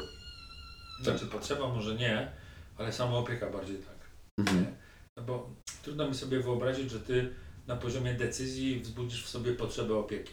Tak. Ja wiem, brzmi to może znowu magicznie, ale ta potrzeba albo się w tobie buduje i czujesz ją w sobie, a potem się zastanawiasz, jak ją zrealizować, czy jesteś w stanie, mhm. albo po prostu masz opór przed tym, żeby się tym zająć, czyli nie masz potrzeby, albo jest jakaś blokada w dostępie do niej. Natomiast co do samej formy, no tutaj masz wybór. Mhm. A powiedz mi zdanie, zdanie takie, takie od, od, od ojca, to mi się kojarzy też z, z Kobe, Kobe Bryantem, który kiedy, kiedyś powiedział to, to coś takiego, że że jak był młody, pojechał na, na taki dwutygodniowy obóz koszykarski, wrócił z niego, przy czym okazało się, że na tym obozie nie rzucił nawet jednego fartownego kosza. Taki był słaby, jak miał 9 lat.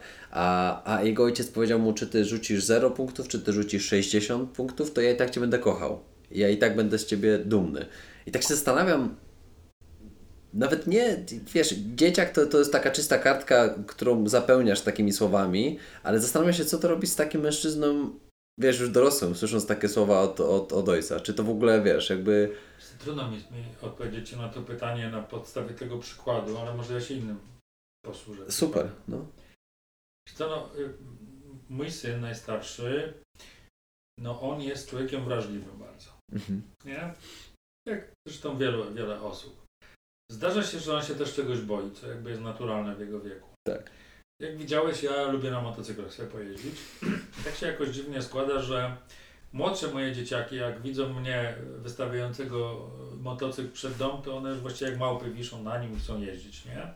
A najstarszy yy, widzę, że się tak czaił, wiesz, tak podchodził, ale mówię, to chodź, Miecio, wskoczymy, pojeździmy, to on uciekał, bał się. Okej. Okay. No i teraz wiesz, mamy taki case, trochę na zasadzie zero fartownych rzutów. Ja, wiesz, oczywiście mogę y, powiedzieć mu i tak jestem z Ciebie dumny, ale on, z czym on to sobie połączy? Że, że jestem dumny, że, że, że, że się boi, że ucieka, czy że fajnie, że strach okazuje, no on tego nie umie y, rozpoznać, więc jakoś mu muszę w tym pomóc. Więc rzeczywiście, wiesz, y, miałem z nim parę takich rozmów na zasadzie przytulania i mówienia, słuchaj stary, powiedz co się dzieje, wiesz, nie, większość ojców niestety robi taki, no, pizda jesteś, a nie chłopak, albo wiesz, zobacz na innych, oni potrafią, a ty nie, czyli przez porównanie, no takie, to, to niestety jest drugą stronę idzie. Tak. Więc na przykład moje ćwiczenia były z nim takie, że próbowałem zmiękczyć jego stosunek do mnie w sytuacji, w której on czuje, że nie spełnia moich oczekiwań. Bo wiedziałem, że to trochę o to chodzi. Okay. Że nie wskakuje ci na tak, ten że inaczej robi niż inne dzieci, on sobie szybko poukładał, że wie, że inne dzieci wskakują, nie? Młodsze rodzeństwo, on nie, no to tutaj z tym tatą może być jakaś kosa. Więc ja wiesz, gdzieś tam szedłem, mhm. mówiłem, dobra, słuchaj, jak chcesz, to nie musimy jeździć na tym motocyklu.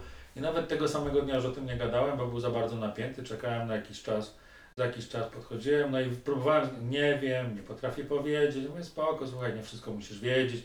To jesteś taki akceptujący, Tak. Ale nie odpuszczający.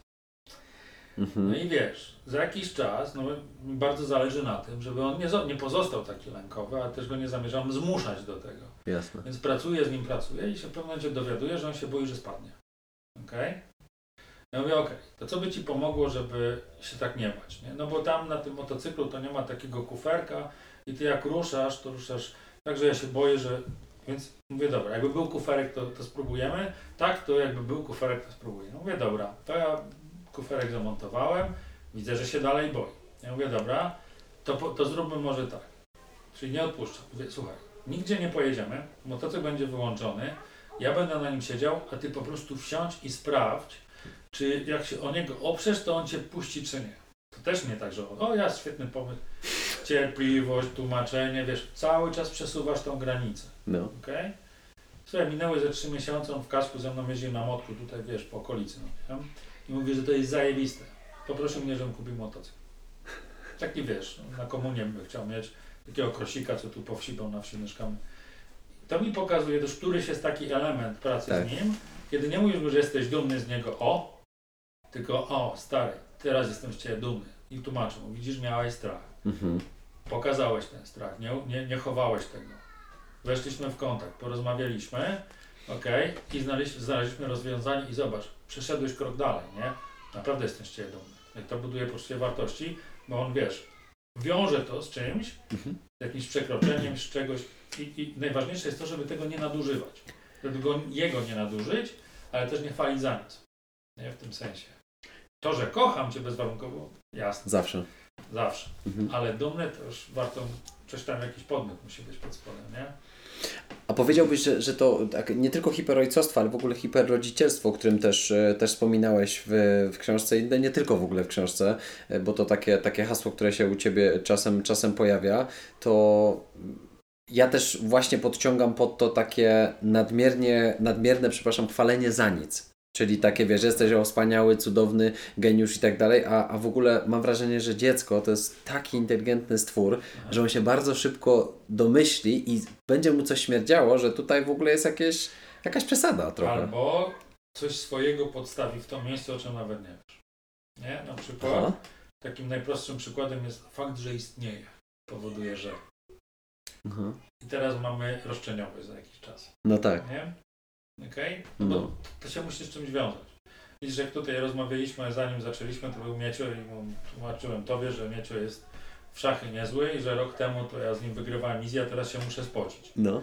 No, oczywiście widziałem, jak mu tam klatę wywaliło, ale wiesz, case jest taki, że mu się te kropki bardzo jasno łączą.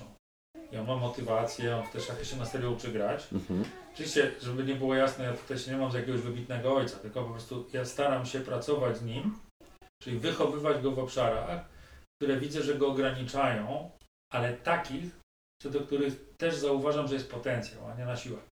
Okej. To jest ważne, nie? Ja wolę z nim pracować na zasobach, niż chwalić go po prostu. Nie? Oczywiście mówię jemu i wszystkim dzieciakom, no jak wchodzę do domu, to mówię im wszystkim, że są najlepszymi ludźmi na świecie i tyle. I tego nie muszę tłumaczyć, bo to jest w moim odczuciu już. Tak. Ale jak przychodzi co do czego, no to to są jakieś obszary, jakieś, nawet nie osiągnięcia, tylko jakiś podmiot tego chwalenia, no Tak, nie? tak. Więc wiesz, czy obiera ze mną, ze mną ziemniaki, jak zupę gotujemy, czy robi coś innego, no to po prostu mówię, stary, fajnie, dzięki, świetnie poobierałeś, wiesz, a dopiero potem ewentualnie, jeszcze te oczka by trzeba było z tych ziemniaków, nie? Ale to już idzie na innym gruncie zupełnie, nie? Jasne. Fajna robota, fajny czas z tatą, nie? I tak dalej. Więc tak się staram, ale wiesz, no zobaczymy, co będzie, jak będą nastolatkami. Wtedy pogadamy. Wtedy tak, szykuję się na to, no ale już mam za sobą też takie doświadczenia. Jasne, ale ja użyłem tego zwrotu w ogóle hiperrodzicielstwo czy hiperojcostwo, prawda? Też nie chciałbym, żeby w razie czego to nie zostało wytłumaczone, ale to jest to, to, to o czym mówimy, to jest część tego powiedziałbyś, czyli taka w pewnym momencie taka nie wiem w ogóle, czy to się bierze z takiego, z takiego poczucia właśnie, o nie będę jak na przykład mój ojciec, ja będę najwspanialszym ojcem w ogóle i zagłaskam swoje dziecko? To coś w tym stylu? Wiesz co, ja myślę, że to jest bardziej złożone yy, w przypadku mężczyzn przynajmniej. Tak nie, nie przemyśliwałem teraz tego jakoś mocno, więc trzy rzeczy mi się wyświetliły od razu, to na nie zwrócę uwagę. Dobra. Po pierwsze, mamy rzeczywiście tą ranę, o której mówisz, czyli Mhm. nie będę taki jak mój ojciec, okej? Czyli ja zbuduję obraz ojca, który nie będzie krytykowany. Dlatego bardzo wielu współczesnych ojców, młodych, może nie chodzi mi o Mhm. wiek, tylko o staż, Jasne. one, oni cały czas są w takim napięciu, czy aby jestem wystarczająco dobrym ojcem. Okej. No to, bo tu jakby no nie bardzo jest jakiś benchmark. Jasne. Jest jeden negatywny i staramy się od niego uciec, ale im dalej uciekamy, to, to działa jak guma od majtek i nas bardziej wciąga w to. To jest pierwsza rzecz. Druga rzecz to jest taka, że mamy rany i poprzez te rany próbujemy realizować swoje własne dzieciństwo, dzieciństwo naszych dzieci. I to jest pewien problem, tak? Bo możemy przestać widzieć potrzeby naszych dzieci i narzucać im nasze własne e, potrzeby, które kiedyś nie zostały zaspokojone. I trzeci, to jest taka sytuacja, w której pamiętajmy, że my żyjemy cały czas w kraju, w którym mit matki, matki Polki jest silny. Czyli kompetentnym rodzicem jest matka. Okej. A ojciec to jest ewentualnie pomocnik mamy. To się trochę zmienia teraz, ale to jeszcze nie jest ten etap, żeby można było mówić o tym, że oba, oba rodzicielstwa są równo ważne. Mhm. Nawet nie równoprawne, tylko no, równoprawne to już w ogóle, ale równoważne. I wielu ojców ma kompleks. okej, y, Tego, czy ja aby na pewno będę przydatnym mężczyzną. Przydatnym w sensie patrzenia kobiety. Czy ja się tam nie narażę na krytykę. Mm. A tutaj obszar jest naprawdę przebogaty.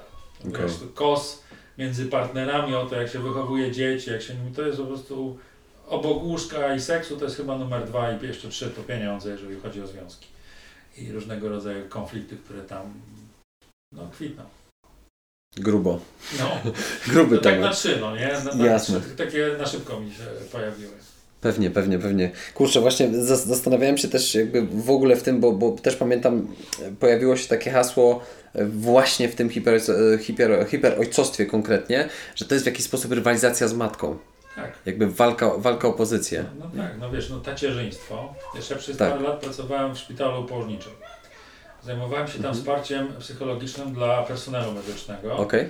No słuchaj, narracje położnych niektóre to były takie, żebyś z butów wyskoczył dosłownie, że przychodzi wyedukowany młody tata, który to A co, właśnie... co to ma- znaczy wyedukowany? No naczytał się jakie kremy są, jaki pampers do czego, chusteczki, które uczulają, co ile godzin karmione, w jaki ten, no generalnie wiesz, no położnictwo dla amatorów mają palcą, nie? I w ogóle opieka e, e, nad noworodkiem.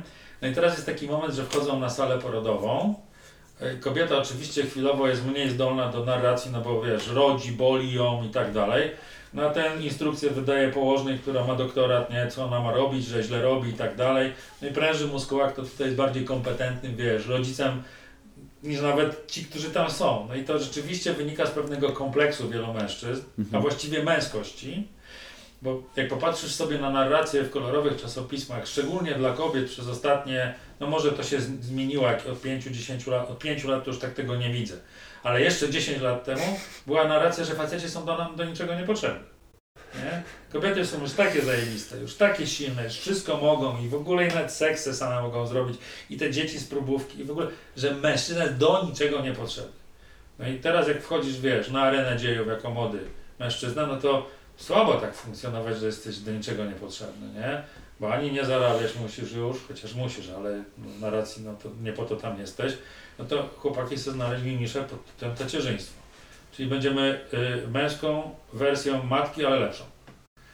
Oczywiście teraz to trochę y, wiesz, jasne. pewnego rodzaju mm, y, żarty sobie tworzę, bo Tak. rzeczywiście to, to, to, tak naprawdę to tacierzyństwo to jest próba znalezienia rozwiązania dylematu, jakim ojcem być, bo znowu wiemy, jakim nie być.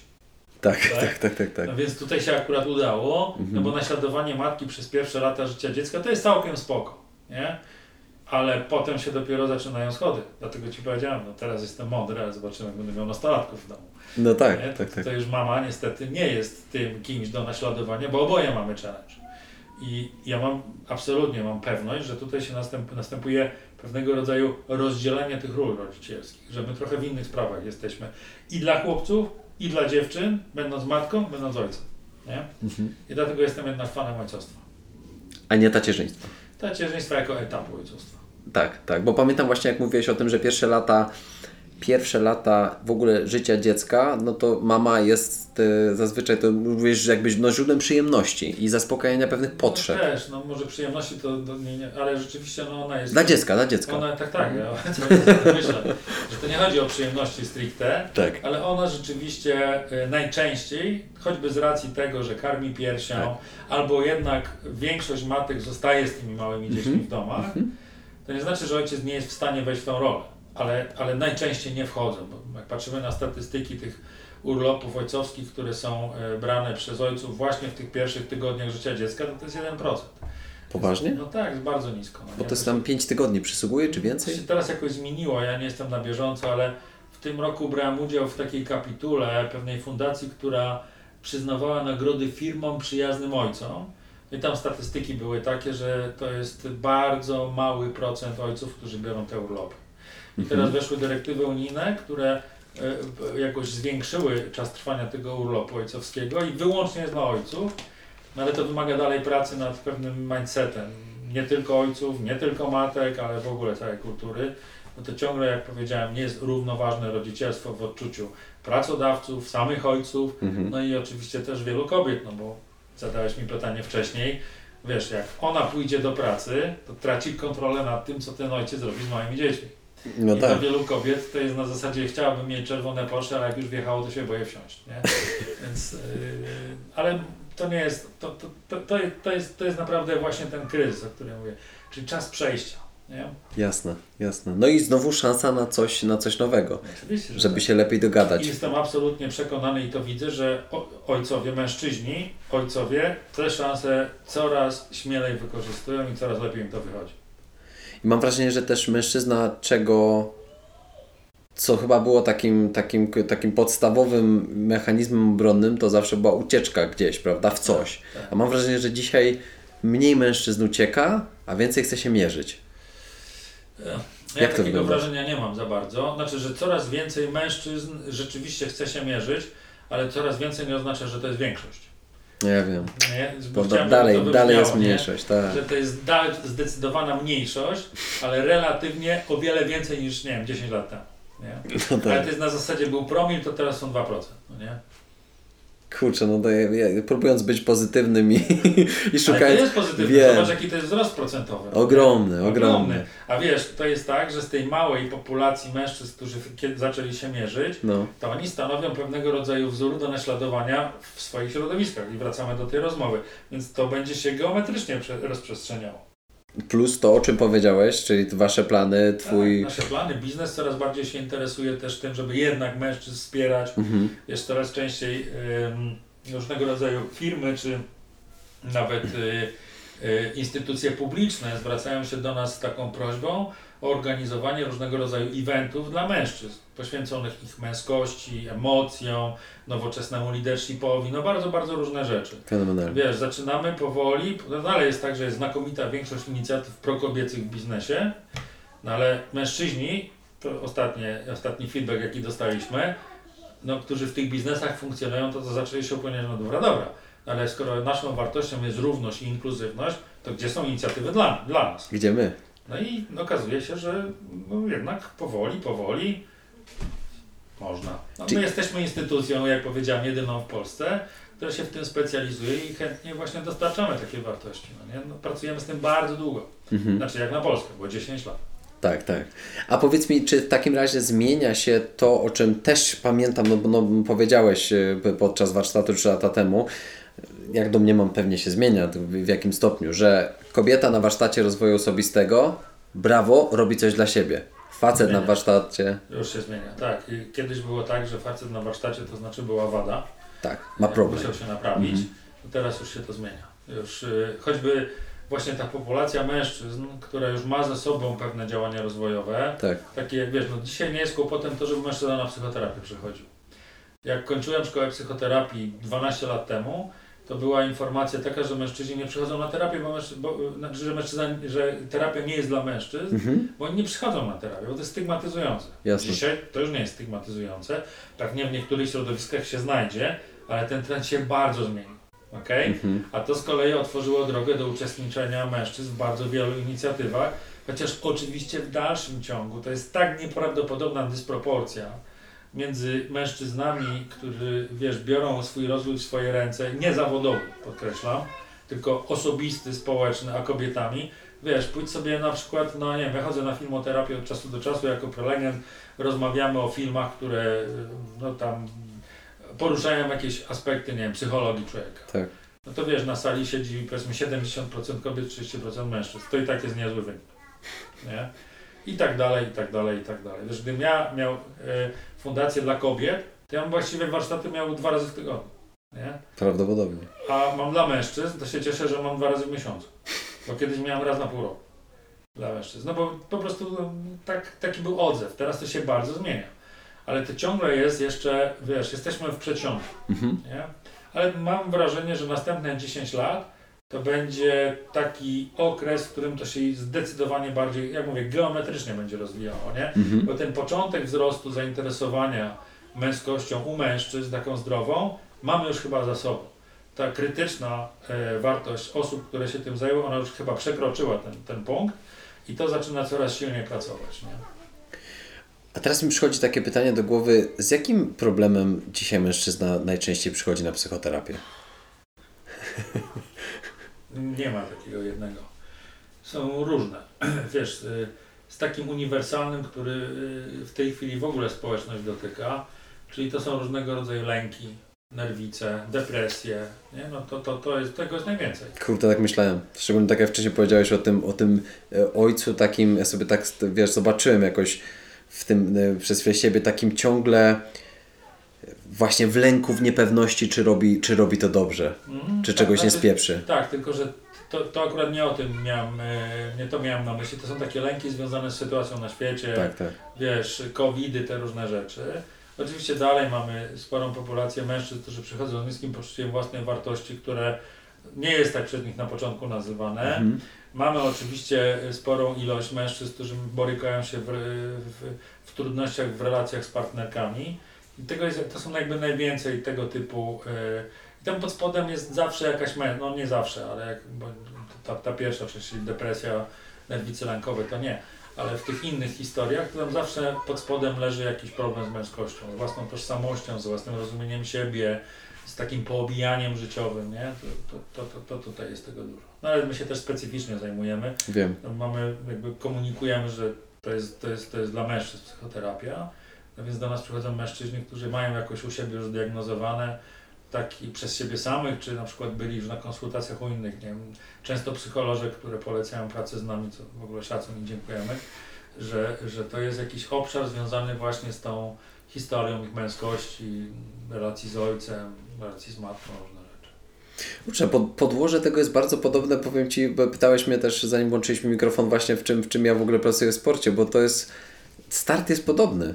Jestem niepewny tego, tego co, co, co robię, jestem, nie wiem jak to się potoczy z moją karierą sportową, czuję niską pewność siebie, nie wiem jak przenieść to, co robię na treningu, na przykład na zawody, na turniej, na mecz i, i, I powiem Ci, że, że miałem ogromny zaszczyt i, i przyjemność w, w, w okresie maj, ko, koniec lipca pracować z, z reprezentacją polskich siatkarzy do lat 21, więc tacy naprawdę, wiesz, młodzi mężczyźni wkraczający w, w swój taki etap wczesnej dorosłości i tyle rozmów indywidualnie, co, co przeprowadziłem właśnie pomiędzy zgrupowaniami, a, a mistrzostwami świata, później mistrzostwami Europy, takie wiesz, takie naprawdę, kurczę, wydawałoby się herosi swojego sportu, nie? Zresztą widzimy, co teraz pierwsza reprezentacja siatkarska robi na, na arenie międzynarodowej, to wydaje się, wiesz, najlepsi tacy, no, no już wyselekcjonowana grupa.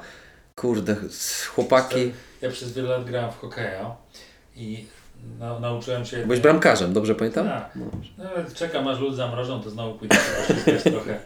Ale zmierzam do tego, że wiesz, mnie nauczono tego, że mecze się wygrywa w szatni. Tak. Nie? A nie na boisku, czy tam na tafli. Mm. I to widać bardzo wyraźnie, jak tercja się kończy, no ta drużyna gra naprawdę się płakać, jak się na to patrzy. Schodzą do szatni, wracają, może się okazać, że to zupełnie inna drużyna wróciła, nie? Tak. Tam jest robota robiona taka, albo nie jest robiona, wiesz, no ja widziałem, byłem parę razy na meczach GKS-u Tychy mojej ukochanej drużyny, drużyny, zresztą wychowałem się w Tychach zaraz koło lodowiska. No i widziałem, jak oni na przykład świetnie radzili sobie w pierwszych dwóch tercjach, potem dochodziło do momentu, kiedy mieli wygrać, no i się zaczęli, zaczęło się plątanie, nie? Mhm. I kurczę, jakby nie przerwa trenera, który tam to mogło być źle i czasami było źle. Także tutaj rzeczywiście to, to spalanie się, lęk przed oceną, nie, tak. że się nie wyrobi. No, no, Presja. No, no, no, no, musisz się wyrobić. No, wiem, spłaszczam to bardzo, ale no serio, to jest dla mnie pewne odkrycie nie? po tej dyskusji. To ona była tydzień temu, nie? w zeszły poniedziałek mieliśmy krąg właśnie, gdzie o tym rozmawialiśmy i, i to tak nam wybrzmiało, że to są takie silne kajdany, które siedzą mm, na sercach i umysłach wielu facetów w większości. A czy rozwiązaniem jest takie proste słowo nic nie musisz, wszystko możesz? Nie, możesz sobie opowiadać takie rzeczy, jak najbardziej, nie? Natomiast wiesz, kłopot nie jest taki, że te kajdany są tylko w Twojej głowie. Tak. Ale kłopot jest taki, że one są w społecznościach, w których funkcjonujesz. Mm. O ile nie masz społeczności, która właśnie jest wyemancypowana, no to nie będzie Cię wspierała w tym. Wiesz, y, y, znam paru rebeli, którzy mówią, a ja mam wyjebane, będę żył po swojemu. Tak. No ale większość z nich niestety jest outsiderami. Nie? Albo tworzą jakieś mikrospołeczności, takie subkulturowe, które mają podobny system wartości i tak dalej, ale to nie jest proste. Nie? Cholera jasno. Co jest? Ale jest, jest dużo pozytywów. Wiesz, ja tak pomyślałem teraz jeszcze o tym, że ten odcinek jest, jest nagrywany oczywiście wcześniej, a, a on będzie opublikowany. Ja prawdopodobnie ja zazwyczaj publikuję w środę, natomiast, natomiast ten odcinek chyba opublikuję specjalnie we wtorek, dlatego że za tydzień wypada nam dokładnie e, Światowy Dzień e, Zdrowia Psychicznego. I w ogóle ja październik e, nie tylko w podcaście, ale też w social mediach poświęcam temu, temu tematowi, więc, więc chciałbym Cię zapytać o, o taką, taką rzecz, która Ci znowu może wyświetli jakiś obraz, y, bo, bo, bo tak jak mówisz wcześniej, to, to, to się dzieje u Ciebie, nie? choć często odpowiedź jest pewnie na cały warsztat, ale jak mężczyzna w takim razie może dzisiaj zacząć dbać o swoje zdrowie psychiczne? Znaczy to no znów, y, jak powiedziałeś, to jest duży temat, mm. ale to zdrowie psychiczne w przypadku mężczyzn silnie skorelowane jest z jakością relacji. Super. Najpierw z sobą samym, a potem z osobami, który, którzy go otaczają. I tutaj rzeczywiście mężczyźni znowu przegrywają z kobietami póki co, mhm. bo kobiety w te relacje są lepsze. Jak czytasz sobie na przykład, y, czym się różni depresja męska od depresji kobiecej, to bardzo szybko zauważasz, że jednym z takich aspektów, które pokazuje tę różnicę, to jest to, że większość kobiet, które podejmują próbę samobójczą, to już rok wcześniej szukają pomocy. A mężczyźni tego na ogół nie robią. Okay. W samotności to przeżywają. Ja sobie muszę sam poradzić. Więc zauważ, że właśnie te relacje są podstawą. Nie tylko dlatego, że dają wsparcie, ale między innymi dlatego, że, że pozwalają zobaczyć, kim jestem. Okay? Słuchaj, to jest niesamowite, jak siedzą tutaj mężczyźni, mija 2-3 godziny warsztatu i widzisz taki oddech, nie? I, I potem ten oddech jest nazywany. Wiecie co, chłopaki, ja myślałem, że to tylko ja jestem taki zjebany. A się okazuje, że kurde, każdy z nas to ma praktycznie, nie? Wiesz jaka ulga? A on cały czas myślał, że to jest jego problem, że on się musi z tym chować, że tylko jego to dotyczy, że on jest gorszy. Mhm. To się okazuje, że na przykład wiesz, z partnerkami połowa facetów sobie nie może poradzić w jakiejś sprawie mhm. i nagle można się zwolnić z myślenia o sobie, że jestem gorszy i zacząć się przyjmować, jak, yy, przyglądać jak to się w ogóle dzieje, no nie? Więc samo to już jest ważne, bo, bo te relacje tworzą Ci pewne lustro, pewne zwierciadło, w którym możesz się przejrzeć, dowiedzieć się właściwie kim jesteś. Są takie jest takie okno Johari, które prawdopodobnie znasz, które dokładnie ilustruje tak zwane znane innym, nieznane mnie, albo nieznane innym, nieznane mi i tam jest naprawdę dużo ciekawych rzeczy do obejrzenia. Bez relacji to jest nie do zrobienia moim zdaniem. Druga sprawa, no to jest właśnie to, że ta relacje, te relacje są wsparciowe. Zresztą najdłuższe badania w historii psychologii na Harvardzie przeprowadzone pokazały bardzo wyraźnie, że to, co w głównej mierze determinuje zadowolenie z życia, to są właśnie relacje mhm. z innymi ludźmi. Więc to jest w ogóle numer jeden. Fenomenalnie. Jak powiedziałeś, to to poczułem. Jak powiedziałeś o tym, o tym doświadczeniu tego, tego zdjęcia takiej zbroi, wiesz, zrzucenia tego, tej blokady, to sobie przypomniałem, jak było, bo ja, ja, ja dokładnie pamiętam też takie, miałem dwa przemyślenia, bo ja, ja z tego, co pamiętam, to na warsztacie, na którym byłem te 3 lata temu, byłem najmłodszy. Mhm. I z jednej strony się z tego cieszyłem, ale z drugiej strony się też tego bałem. Bo, bo pomyślałem sobie, okej, okay, może dobrze, że, że, jakby, że robię to wcześniej, a z drugiej strony pomyślałem, to już jestem taki, jakby, że już jestem porypany taki, że muszę się naprawiać, wiesz, w wieku tam 28 lat, nie? A tutaj... Się naprawiać, nie? No, tak, właśnie to był taki strach we mnie, nie? Że może w ogóle ja nie mam nic do powiedzenia, skoro to są faceci, wiesz, po, po dużo starsi ode mnie, mhm. jakby kilkanaście lat nawet i może to za wcześnie, żeby ze mną było coś nie tak. Nie? Był taki strach przez chwilę, no, pamiętam to. No, to, to takie typowe, ale to się zmienia już teraz. Tak, wiesz? Tak. Naprawdę. Tak. Coraz więcej mężczyzn, szczególnie właśnie tych młodszych. To jest niesamowite, bo na tych warsztatach jest spektrum.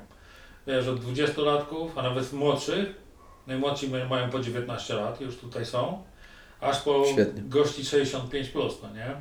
I to jest wtedy turbo historia, bo to jest, wiesz, wymiana nieprawdopodobna. Jak jest takie połączenie, nie? Ja, ja pierdzielę.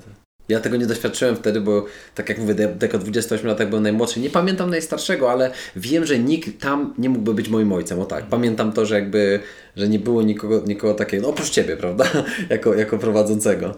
E, wiesz, to dojrzałość, chodzi o dojrzałość. Nie, nie, nie? jasne, nie. Siwy kolor brody i włosów robi robotę, jasne. No dokładnie. Jakbyś nie przefarbował, no to bym nie wiedział, prawda? Nie kupowałem bilet na pociąg, to mi chcieli sprzedać dla seniora i i kupiłem nawet, nie? A potem się okazało, że to powyżej 60 roku życia. Mówię, no muszę coś ze sobą zrobić. No to jednak kurczę słabo trochę wyszło. Nie, bo zobaczyli, że wyglądasz dojrzale. No, no tak, nawet bardzo. Dużo dojrzalej niż rzeczywiście mam lat. No? Słuchaj, to, a, a, a propos jeszcze tego, o, o co wcześniej Cię pytałem, czyli o tą ucieczkę mężczyzn, prawda? W ogóle, to powiedziałbyś, że taka numer jeden rzecz najgorsza, która wiesz, która, którą dzisiaj mężczyzna może zrobić, jakby w jakim kierunku uciec, czego nie robić, takie absolutnie wiesz, czerwony X. Powiem jedną rzecz, dalej odwracać się od siebie. Okay. A, a, a w co patrzeć wtedy, no to wiesz, całe spektrum masz, nie? Od, od, od, od różnego rodzaju uzależnień, e, po rozrywki, po jakieś działania, nie? No, to, wiesz, no spektrum jest to samo. Mhm. Używki, dziewczyny, praca, nie? No i gadżety. To, to tak, ale wszędzie tutaj chodzi o odwrócenie się od siebie, nie? Dopóki ty stoisz plecami do samego siebie, no to, to, to, to nie, nie dajesz sobie żadnego pozytywnego ani feedbacku, ani oparcia i tak dalej. No więc to tak jest, nie? Miej serce i patrzę w serce, cytując klasyka. To na koniec zapytam Ciebie, jak Ty dbasz o swoje zdrowie psychiczne? Bo tak jak rozmawialiśmy wcześniej, też często te historie przygniatają i jestem też ciekawy jako, jako specjalista, jako psychoterapeuta, ale no po prostu człowiek, mężczyzna. No, y, to jest dobre pytanie. Ja mam karmiące mnie relacje właśnie jest bardzo fajne określenie, nie moje, zapożyczone od mojej przyjaciółki. Ta ekipa co lata koło domu, co tu hałasuje, to jest tak. numer jeden. Ale wiesz co, w ciągu ostatnich paru lat bardzo rozwinąłem sieć swoich relacji z innymi mężczyznami. Wiesz, niedługo mam urodziny, to będzie tu 50 osób. A jeszcze 4 czy 5 lat temu obchodziłem urodziny w gronie 3-4 osób. Więc yy, zaangażowałem się w budowanie tych relacji, wiesz, między innymi przez męskie kręgi. Tak to nie jest tak, że ja tam siedzę jako guru, wiesz, nauczam. Nie, ja jestem tak samo z nimi, jesteśmy w tej samej energii. Tak, dwa z tych trzech kręgów, które prowadzę, mają już staż ponad czteroletni, zaraz będzie pią, piąty rok się zaczynał. Niesamowite. I muszę Ci powiedzieć, że tam się relacje takie potworzyły, że to no, kompania braci, no nie? No część oczywiście zrotowała chłopaków, przyszli nowi, ale trzon jest taki, wiesz, no zaczęliśmy od spotkań raz w miesiącu, Teraz spotykamy się raz na trzy tygodnie, ale już teraz nikt nie czeka na te spotkania raz na trzy tygodnie. Są tak zwane spotkania w bazie, gdzie wiesz, nazwijmy to formalny krąg się odbywa, ale wiesz, raz w tygodniu część przynajmniej chłopaków gdzieś się tam spotyka, robią rzeczy, naradzają się, no to się super udało, muszę Ci powiedzieć. Naprawdę fajne to jest to, że szczególnie w takim mieście jak Warszawa, wiesz, zabieganym, zanonimizowanym, nie, z masa konkurencyjności, no nagle, no w tej chwili populacja tych chłopaków, którzy przychodzą na nasze kręgi, to jest ponad 50 osób. Nie? W tych trzech kręgach. No nie jest dużo, patrząc mhm. na dwumilionową Warszawę. Tak. Ale to jest niesamowite, że wiesz, jak to się bardzo rozwija, nie? I ja wiem, że gdybym miał capacity na jeszcze więcej, to spokojnie tych kręgów, ale ja już wiesz, poszedłem w tą stronę, o której już Ci mówiłem. Niech to już robią trochę inne osoby, no bo ja no, cisza, cisza się zrobiła, więc chyba się szykują do spania powoli, więc będę musiał tam zaraz iść wspierać karmiące relacje, ale, Oczywiście. ale to jest absolutna podstawa, druga to jest ruch, nie? Tak. Jest ruch, jak widziałeś. Fajn, właśnie miałem skomentować, fajna siłka na dole. Mam tam siłkę, ale wiesz, siłka, bieganie co drugi dzień albo orbitrek, bo tu łosie mieszkają i jest ciemno, z czołówką biegniesz i wpadasz na łosia, to powiem Ci, że trauma jest niezła, nie? Mi się parę tak. razy zdarzyło, że tak mijałem się z łosiem o parę metrów go zobaczyłem tuż obok i normalnie serducho mi stanęło. Więc latem, jak jest długi dzień, ja wcześniej rano wstaję i wtedy uprawiam jakiś tam ruch. Nazywam tego sportem, bo nie jestem sportowcem. Tak. Ja rekreacyjnie to robię dla zdrowia. No to, y, to, to, to wiesz, te miesiące letnie jasne to spoko, ale teraz już powoli się przerzucam na arbitreka, żeby uniknąć tego, chociaż nie jest to takie fajne, nie ukrywam. No. Jasne. Bieganie po lasach jest o wiele fajniejsze, no ale... Ale życie w lesie w ogóle jest już, wiesz, super, tak, więc, więc ty, tak, ty już masz ten... Pasuje mi tutaj, no tak. Jest energia, jak się tutaj wjeżdża. No to jest Lubię ten kąt, no rzeczywiście 20 parę lat mieszkam.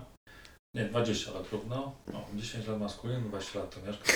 Fajnie, ciekawe. Tu dekada, tam dwie. No, także tak. Świętujemy. Czego Ci życzyć, yy, idąc do przodu i, i w ogóle? Co, ja powiem tak, ja najchętniej to bym usłyszał życzenia, ale nie dla mnie, tylko dla mężczyzn, którzy z tej energii, którą maskuliną roztaczamy, chcieliby skorzystać, żeby to było dla nich dostępne i z pożytkiem. I to jest dla mnie ok. Okej, okay, no to ja Ci życzę... zdrowia, nie? Bo. Dokładnie, to chciałem powiedzieć, zdrowia, wytrwałości i ja Ci chciałem też po raz kolejny podziękować, no nie tylko za naszą dzisiejszą rozmowę, myślę, że, że zrobiliśmy coś fajnego, ale, ale też za to, co robisz, bo ja wiem, co zrobiłeś dla mnie y, te, te trzy lata temu, wiem, jakie to ważne było. Ja mi się cieszę, nie widzicie tego, ale to jest najlepsze, co może być w takiej pracy, jaką ja wykonuję, jak słyszysz, że to jest jednak pożyteczne dla kogoś, nie? Super, dzięki Ci bardzo Mateusz za te słowa. Tak, tak, wielkie dzięki i, i naprawdę no ja też się bardzo cieszę z tego, o czym powiedziałeś, że to będzie kontynuowane w taki, a nie, a nie inny sposób, bo pamiętam jak mówiłeś, chyba przeszło półtora roku temu, jak rozmawialiśmy przez, przez telefon, że, że, że, że w ciągu półtora roku chcesz zejść trochę z tej, z tej sceny i jeszcze zastanawiasz się, jak to zrobić i jak to dalej przekazać. Powoli, powoli się to dzieje, no wiesz, to trzeba mądrze zrobić. Jasne. Zreiterować, no ale ten system się właśnie teraz przesuwa w tą stronę, wiesz, większej równowagi, więc jestem, ja jestem podekscytowany, cieszę się na to, no bo czuję, że teraz wiesz, moje wejście bardziej w rodzinę, mhm. też nie jestem mocno, ale, ale będę jeszcze bardziej, mhm. no też jest dla mnie po prostu fajne, nie? Ja Oczywiście. strasznie uwielbiam moje dzidziole.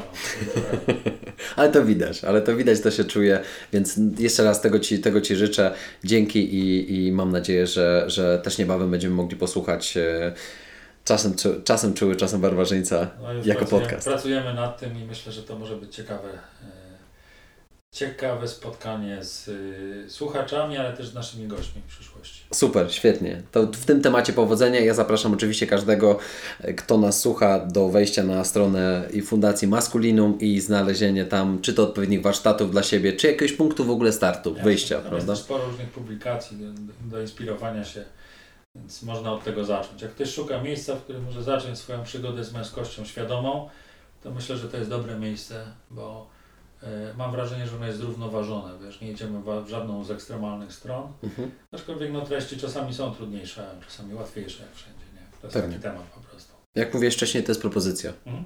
Dokładnie.